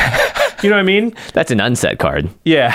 But that's what it feels like. They went through a, a period of 18 months or so where there was just so many commanders coming out, and the commanders basically said, like, scratch your nose, draw a card, and make mana. Yeah. You know? And they've learned, like, that's actually not fun for and not healthy for commander if They- those resources are just trivial to get. And they've done that still, but in a better way, like Wilhelt and, and Millicent, right? They've found ways to make these cards like, okay, here's a way that we can have a benefit, but it's a tribe. Yeah. Or it's very specific, and you have to build around this sort of way. It's not just like Chulane, which is just do anything, Yeah. do a thing. Korvold's Draw like, cards. Yeah. Oh boy, do you like sacrificing things in Commander? Yeah. It turns out 90% of your deck can do that and make you draw your entire deck if you want. Yeah, I think th- they've learned to go narrow, not broad. Yeah. They started out broad, yeah. Yeah. Uh, the next biggest win of the year, I think, was new white cards, and this Oh, is something we've been talking about for a number of years. It's nice to sort of start to see a shift. I think happening. We got Esper Sentinel, Welcoming Vampire, Archaeomancer's map. In general, I can really feel WotC's eyes sort of turn towards white, focus there a little bit, and trying to bring them up to speed with the other colors. Red has been over the last five years Killing it. killing it. So many great cards with Jeska's Will, Underworld Breach, Dockside Extortionist, tons of stuff. Uh, Storm-Kiln Artist, Birgi, like there's tons of crazy. Yeah, yeah. yeah. Um, White, I'm hopeful is starting to get there, and they're starting to sort of have a plan for it. I think so too. And I think the thing that they need to be doing more of is more welcoming vampires and Yeah. Archaeomancer maps types cards. Less Esper Sentinels Less Smothering Sentinels, Tide, yeah, yeah. They're, they're very good. Get, don't get me wrong, but Esper Sentinel is good because it goes in also every single deck that plays white. So that's not where you want to be. I think they need to narrow it a little bit more to white or just make the, the cost like white, white. What if there's like a white, white, white Necropotence Uh, type card? restrict it really to white. Yeah, that's there you great. Um, also, a big win is that we did not have to talk about anything that was so broken that we all hated it so much. Uh, Hullbreacher, Opposition Agent, Jewel Lotus were all cards that we had on our radar last year that we were like, I don't know. I think Opposition Agent has turned out to be mostly fine. Jewel Lotus, I think, has been what we thought, which it sucks uh, most of the time that it comes out early. And Hullbreacher got banned, so Yeah, and Jewel Lotus, I think, just really affected the CEDH crowd a lot too, and just really pushed things in that world. So Yeah. Um, Tergrid is the only card I think you could make a case for this year. That Yeah. yeah. Yeah, yeah. yeah. Okay. Uh, oh, and you put down. Oh, yeah. this is good. Red Black's rise to power. Red Black has just been getting all of the treats. You know, I remember when I had to play the uh, Rakdos Showstopper deck, and I was like, Red Black's okay. And I played the Neheb deck before that. Red Black was not good back then. Now it's great. We have Prosper Tomebound, Kardur Doomscourge, Florian, Olivia, Crimson Bride, right? All of these really powerful Red Black cards and commanders. And I think that is similar to how Red White got an upgrade in terms of what they can do and what they're about. Uh, okay, now let's talk about the biggest whiffs of the year. The biggest, yeah, the biggest losses for Magic and Wizards uh, this year. Reprints, I think, uh, were just fine. there were some good big ones that we talked about, but in general, the fact that there are not any big reprints in any of the standard sets, it seems like just huge because Yeah. There are a number of standard legal sets every single year. So that is at least 10 to 15, you know, $40 plus cards that we could have had reprinted this year that don't, ha- that aren't going to happen. Yeah. And what happens is that that tends to make it so that they're going to double in price and make it even harder to reprint in the future. And there'll be even more cards that you need to reprint in the future. And so if you don't keep up, you fall behind. Mm-hmm, and then the format just gets more and more expensive. They can't rely on the Modern Horizon set every single time to be the reprint set either, because that's where most of them came from this year. Yeah, you need, you got to put a couple in every, all the standards legal sets. Grim Tutor was in a core set. Smother so was Ugin. Okay. Uh, too much product. Another big whiff of the year, I think. Yeah, and it, we get it. Commander's great. Thank you. We love it. But we also can't take enough, too much of it. Oh, you like that? Then have it every day. All Then the have it time. all the time, yeah. Then have all the donuts in the world. It's like that. Uh, it's like the uh, the the the thing in uh, the Way where it just starts eating Yeah. everything. They're like, "Give it more, give it more," and then it's just Commander players like, "Yeah." But at a certain point, we gotta eh, we're gonna throw it all out. Uh, format stewardship. This is something that has been on my radar for the last few months, and I've been worried about a little bit. It's related to too much product. I think that the format of Commander is becoming too fast. We've talked about this a lot Mm-hmm. over the over this year. I'd say right how the format's speeding up. Yeah. Two mana rocks, three mana rocks are not as good anymore. You basically never see three mana rocks. Even Coalition Relic, I started taking out of decks because they made Liquimetal Torque, and you know, Yeah, they yeah, just- yeah. So I think this has been um, a failure this year of Wizards as far as having an overall plan for the Commander format. I think their plan was like, it's popular, let's give them a lot of stuff. Yeah. But they need to think of like, listen, what do people like about the format? And while we're giving more stuff to those players, let's make sure that we don't crush and destroy the things they like about the format. And I think Right. one of the things people like about the format, you know, It's fun and casual. and you get to play the big splashy stuff. And we've talked a lot this year about, hey, listen, you got to lower your curve a little bit because the games are faster and you can't play as many seven, eight, nine drops. And originally the format was kind of supposed to be the place where you could do that stuff. Mm-hmm. And as it's evolved and gotten faster and more cards have come in, man, Not I can't case. put very many seven drops in my deck anymore because I just will not be able to play them. Yeah, and if you do, someone's going to be so far in front of you that even playing it doesn't catch you up anymore, right? Even cards like Sun Titan, that Sun Titan, that we used to think were just the bee's knees. It's hard to play that card now, to be honest, right? Like, do you play Sun Titan in all your white decks? No. No. You put it in some where there's synergy, but you just can't play it all the time. So I, I, I wish and I hope that Wizards and the people over there um, would sit down and maybe they've done this and, and, and come up with like a plan for stewardship of the format. Yeah. To really have some, you know, maybe some rules or guidelines that say like, when things push us in this direction, we don't want to do that. Jewel Lotus is not a healthy thing that we want to do. Yeah, want we'd rather happening. focus a little more on this side of it. And I think we got a little closer because there was a lot of product and nothing inherently broke things as much, but things are still trending downwards in terms of CMC, uh, mana value, average mana value, and all that. So I know we can't obviously run the other direction, but we can at least go, whoa, there on the horse and maybe like keep it to a trot instead of a, an increasing. Like, was one actually the things happens when you're on the horse, if you're not careful, you start going faster and faster and faster. And before you realize it, you're in the full blown gallop. Let's not get to the gallop. Yeah, I like that. All right, switching gears here. We are we are going to talk about 2022 and our hopes for the next year, but really quickly we wanted to sort of talk about our channel, yeah, Command Zone, our content, you know, because it was a big year for us. This is year eight, Josh. This we're going into year 8. This was year 7 under our belts. Yeah. We're almost in middle school. So, um, yeah, it was a landmark year for the Command Zone. We had the most views we've ever had in a year. We had the most watch time, which is an important metric for YouTube that we've ever had in a year. Yeah. Uh, we crossed half a million subscribers this year. Yeah. 500,000. So cool. We And- just released our 50th episode of Game Nights. Can you believe that? Yeah, that's great. 50, 500. A lot of five O's here. Yeah, and it's our fifth year anniversary for Game Nights also. Nice. Not for podcast, that's seven years. Yeah. But Game Nights, uh, yeah, I can't believe it's been 50 episodes. It's Yeah, we've only released 70 episodes of the podcast. And this year. yeah, no. yeah. yeah, that's wild. A lot of huge landmarks there. And not only that, but we've been increasing certain parts about game nights that we never would have been able to in year one. Yeah. Um, and starting with like the guests, I think is a great example of that. This guy named Austin came on the show. Pretty cool guy. Oh, yeah, yeah, we had uh, Missing a few Deathstroke, teeth. Deathstroke. Joe yeah. Manganiello. We had Hawk. Hawk, We had uh, Miguel, who is actually Xolo, and Yep. Jacob from Cobra Kai. Arin from Game Grumps, highly requested. Really fun having him on. Yeah, of course, Posty is Austin, as you said, is Yeah, the, yeah, yeah. the the big highlight of the year. But even if you took him off, this is by far our biggest year for like sort of big name guests on game night. So that was really exciting. Yeah, and it was great. Again, uh, because of Dungeons and Dragons, we were able to get Joe Manganiello, right? So that is a connection that I hope we can keep making more of in the future. Maybe there's some big Warhammer 40k nut out there too. Okay, yeah, I wanted to ask you in 2022, what is your dream guest or somebody somebody attainable? I said Barack Obama when we Yeah. did our behind the I scenes. I, say Obama. I don't think we could actually get him, but like you know, who? Let's let's put it. What is it when you uh, it manifests? Yeah, yeah, exactly. put it out into the universe. Well, this is kind of a cheat because I have been asking them about uh, whether or not they play, but I have heard that members of the Try Guys, uh, who Oh. I've collaborated with multiple times in the past, have been on their show, uh, ha- do play Magic. Now, I don't know their Commander specific knowledge or if they play Commander, but as the year goes on, there's plenty of time for them to learn, and there's plenty of sets, hopefully, that they can jump in with us, or at least so, some of the members. Who knows? That would be really cool. I, I got a good one, but I, I don't know that he plays, but we I know that he likes things that are kind of magic adjacent. Oh, So Henry Cavill. that's right. The Witcher himself, Superman. He we know he plays World of Warcraft and he's a gamer who builds computers and stuff, plays Warhammer. Yeah, true. So Warhammer is going to come out this Wait year. Wait a minute. He's our Joe Manganiello for Warhammer.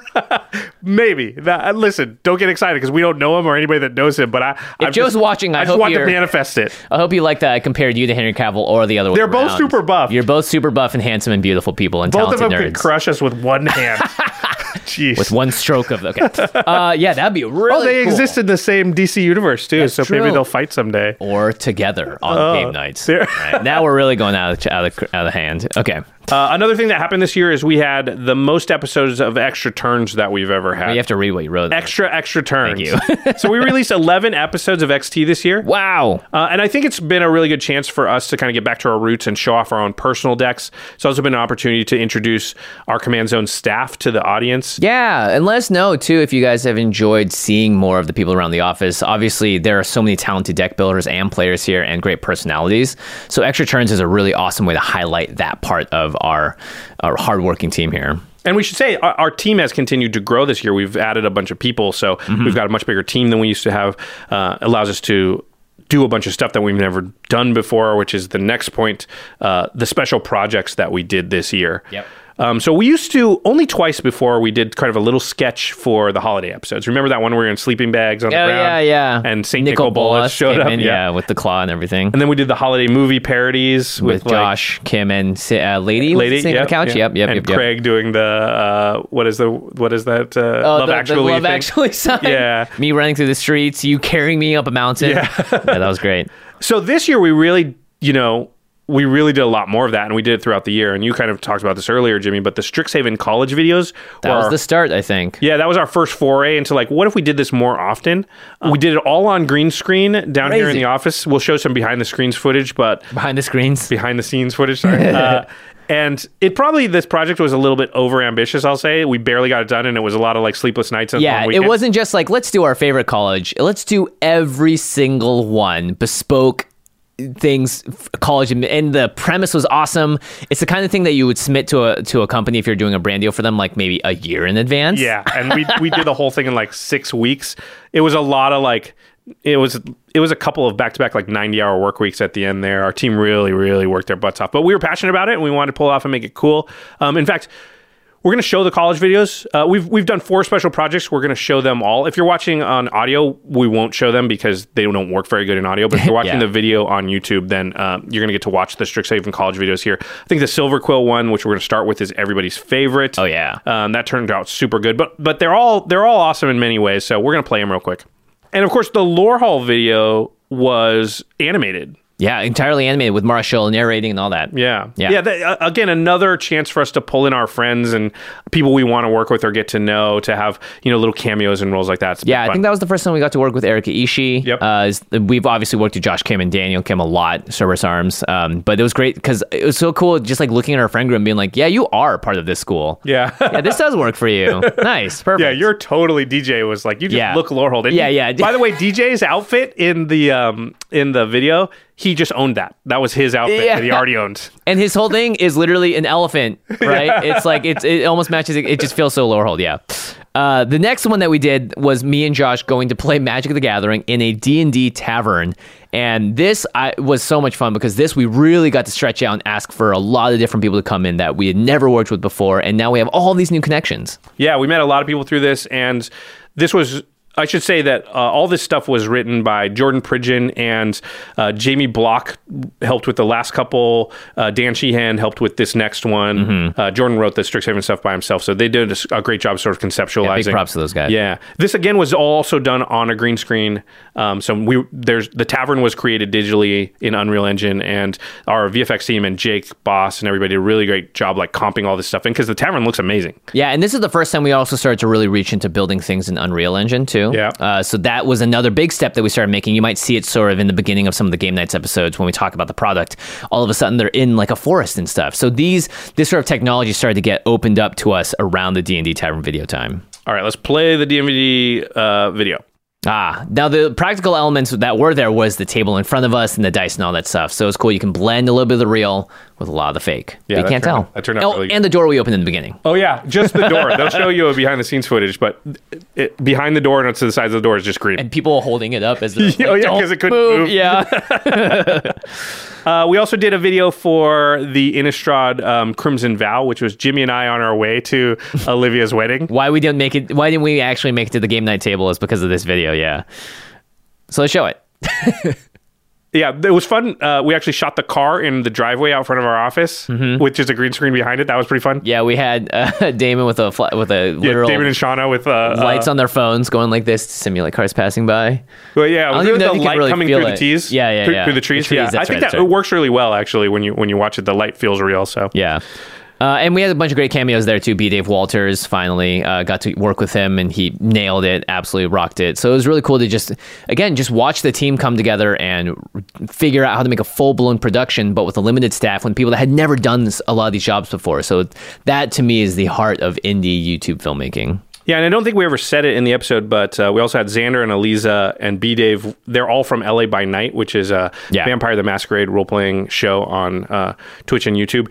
And Josephine McAdam, who was in that episode, is also from LA by Night. So it was a big nod towards the vampire role playing community. Yep. Uh, and then, of course, just recently, this episode came out, uh, the Bling Miss Holiday episode for this year. Um, and we did.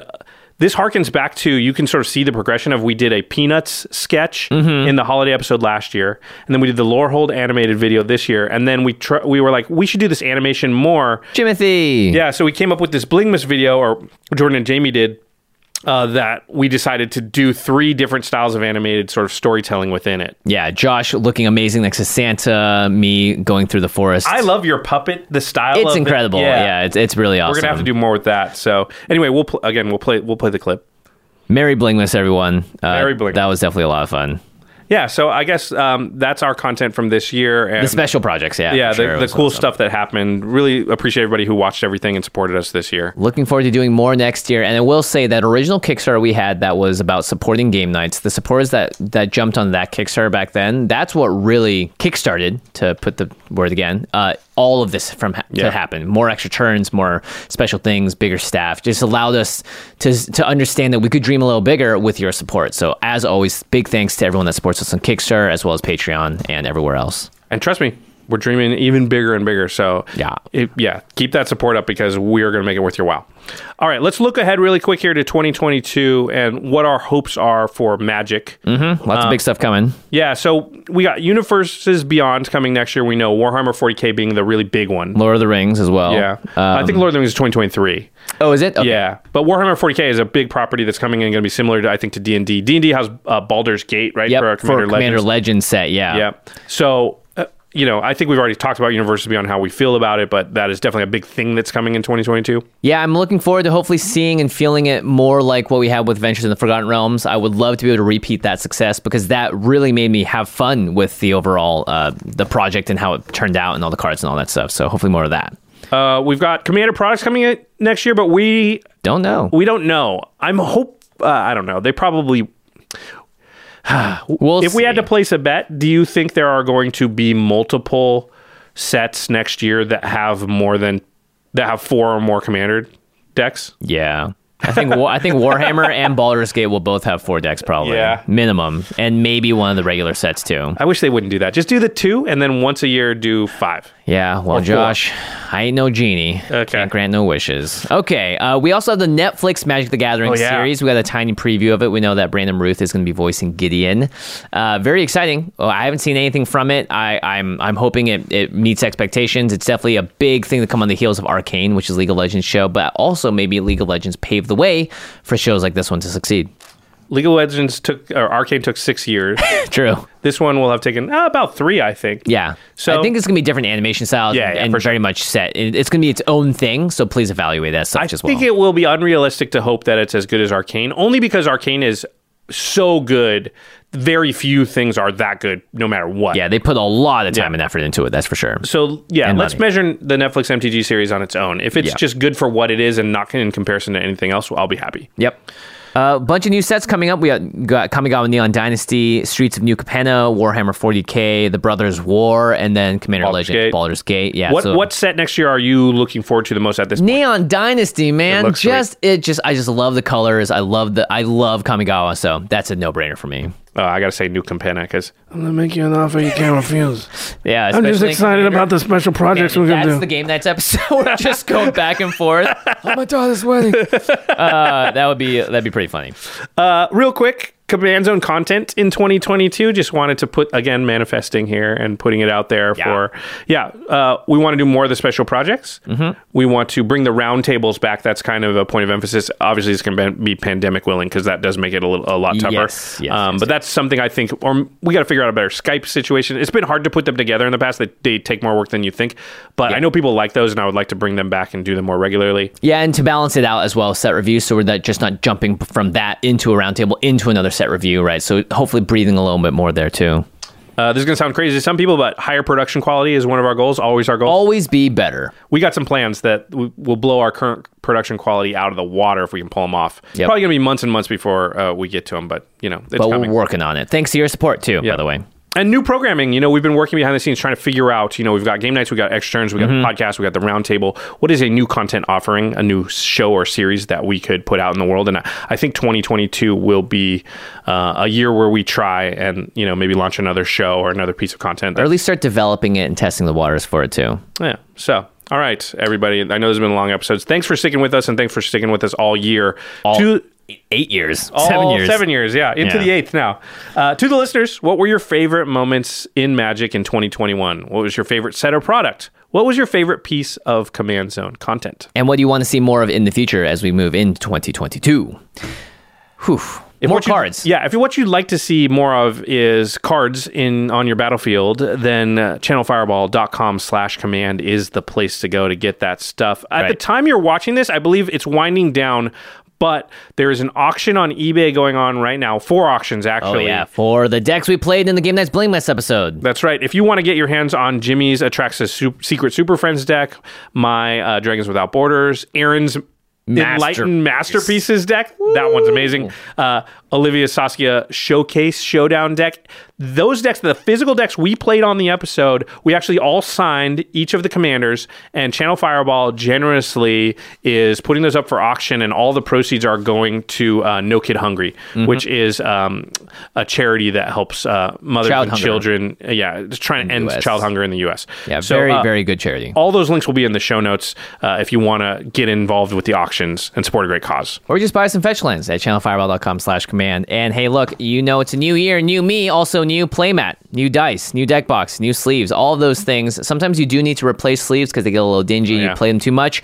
or you want to put them on a newer playmat because it's really cool and hollow foil. Ultra Pro's got your back.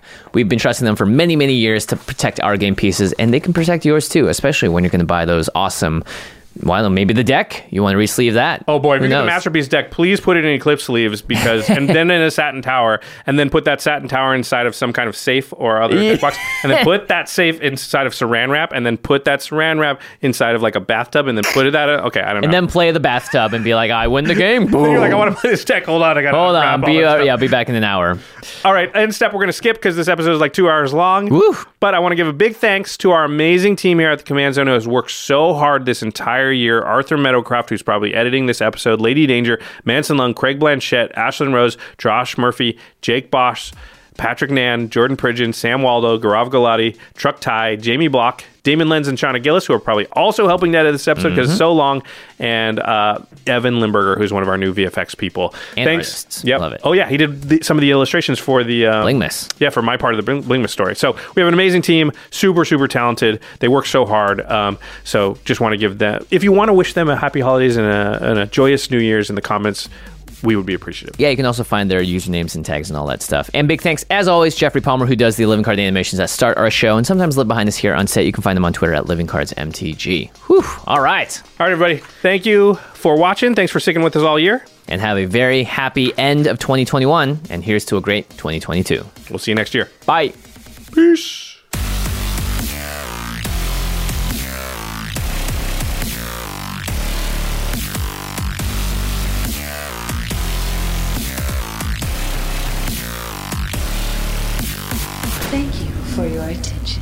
For further inquiries, send an email to commandcast at rocketjump.com or ask us on Twitter at JFWong and at Josh Lee Kwai.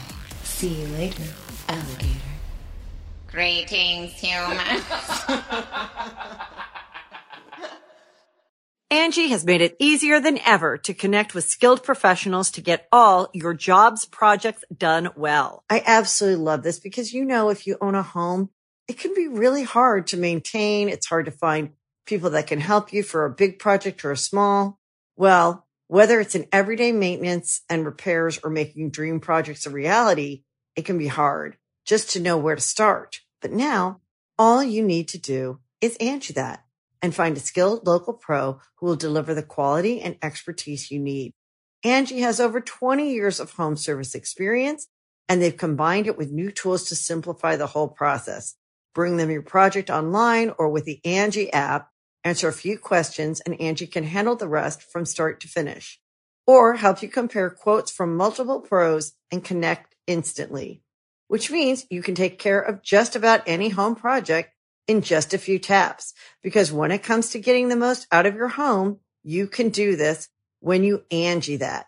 Download the free Angi mobile app today or visit Angi.com. That's A-N-G-I dot com.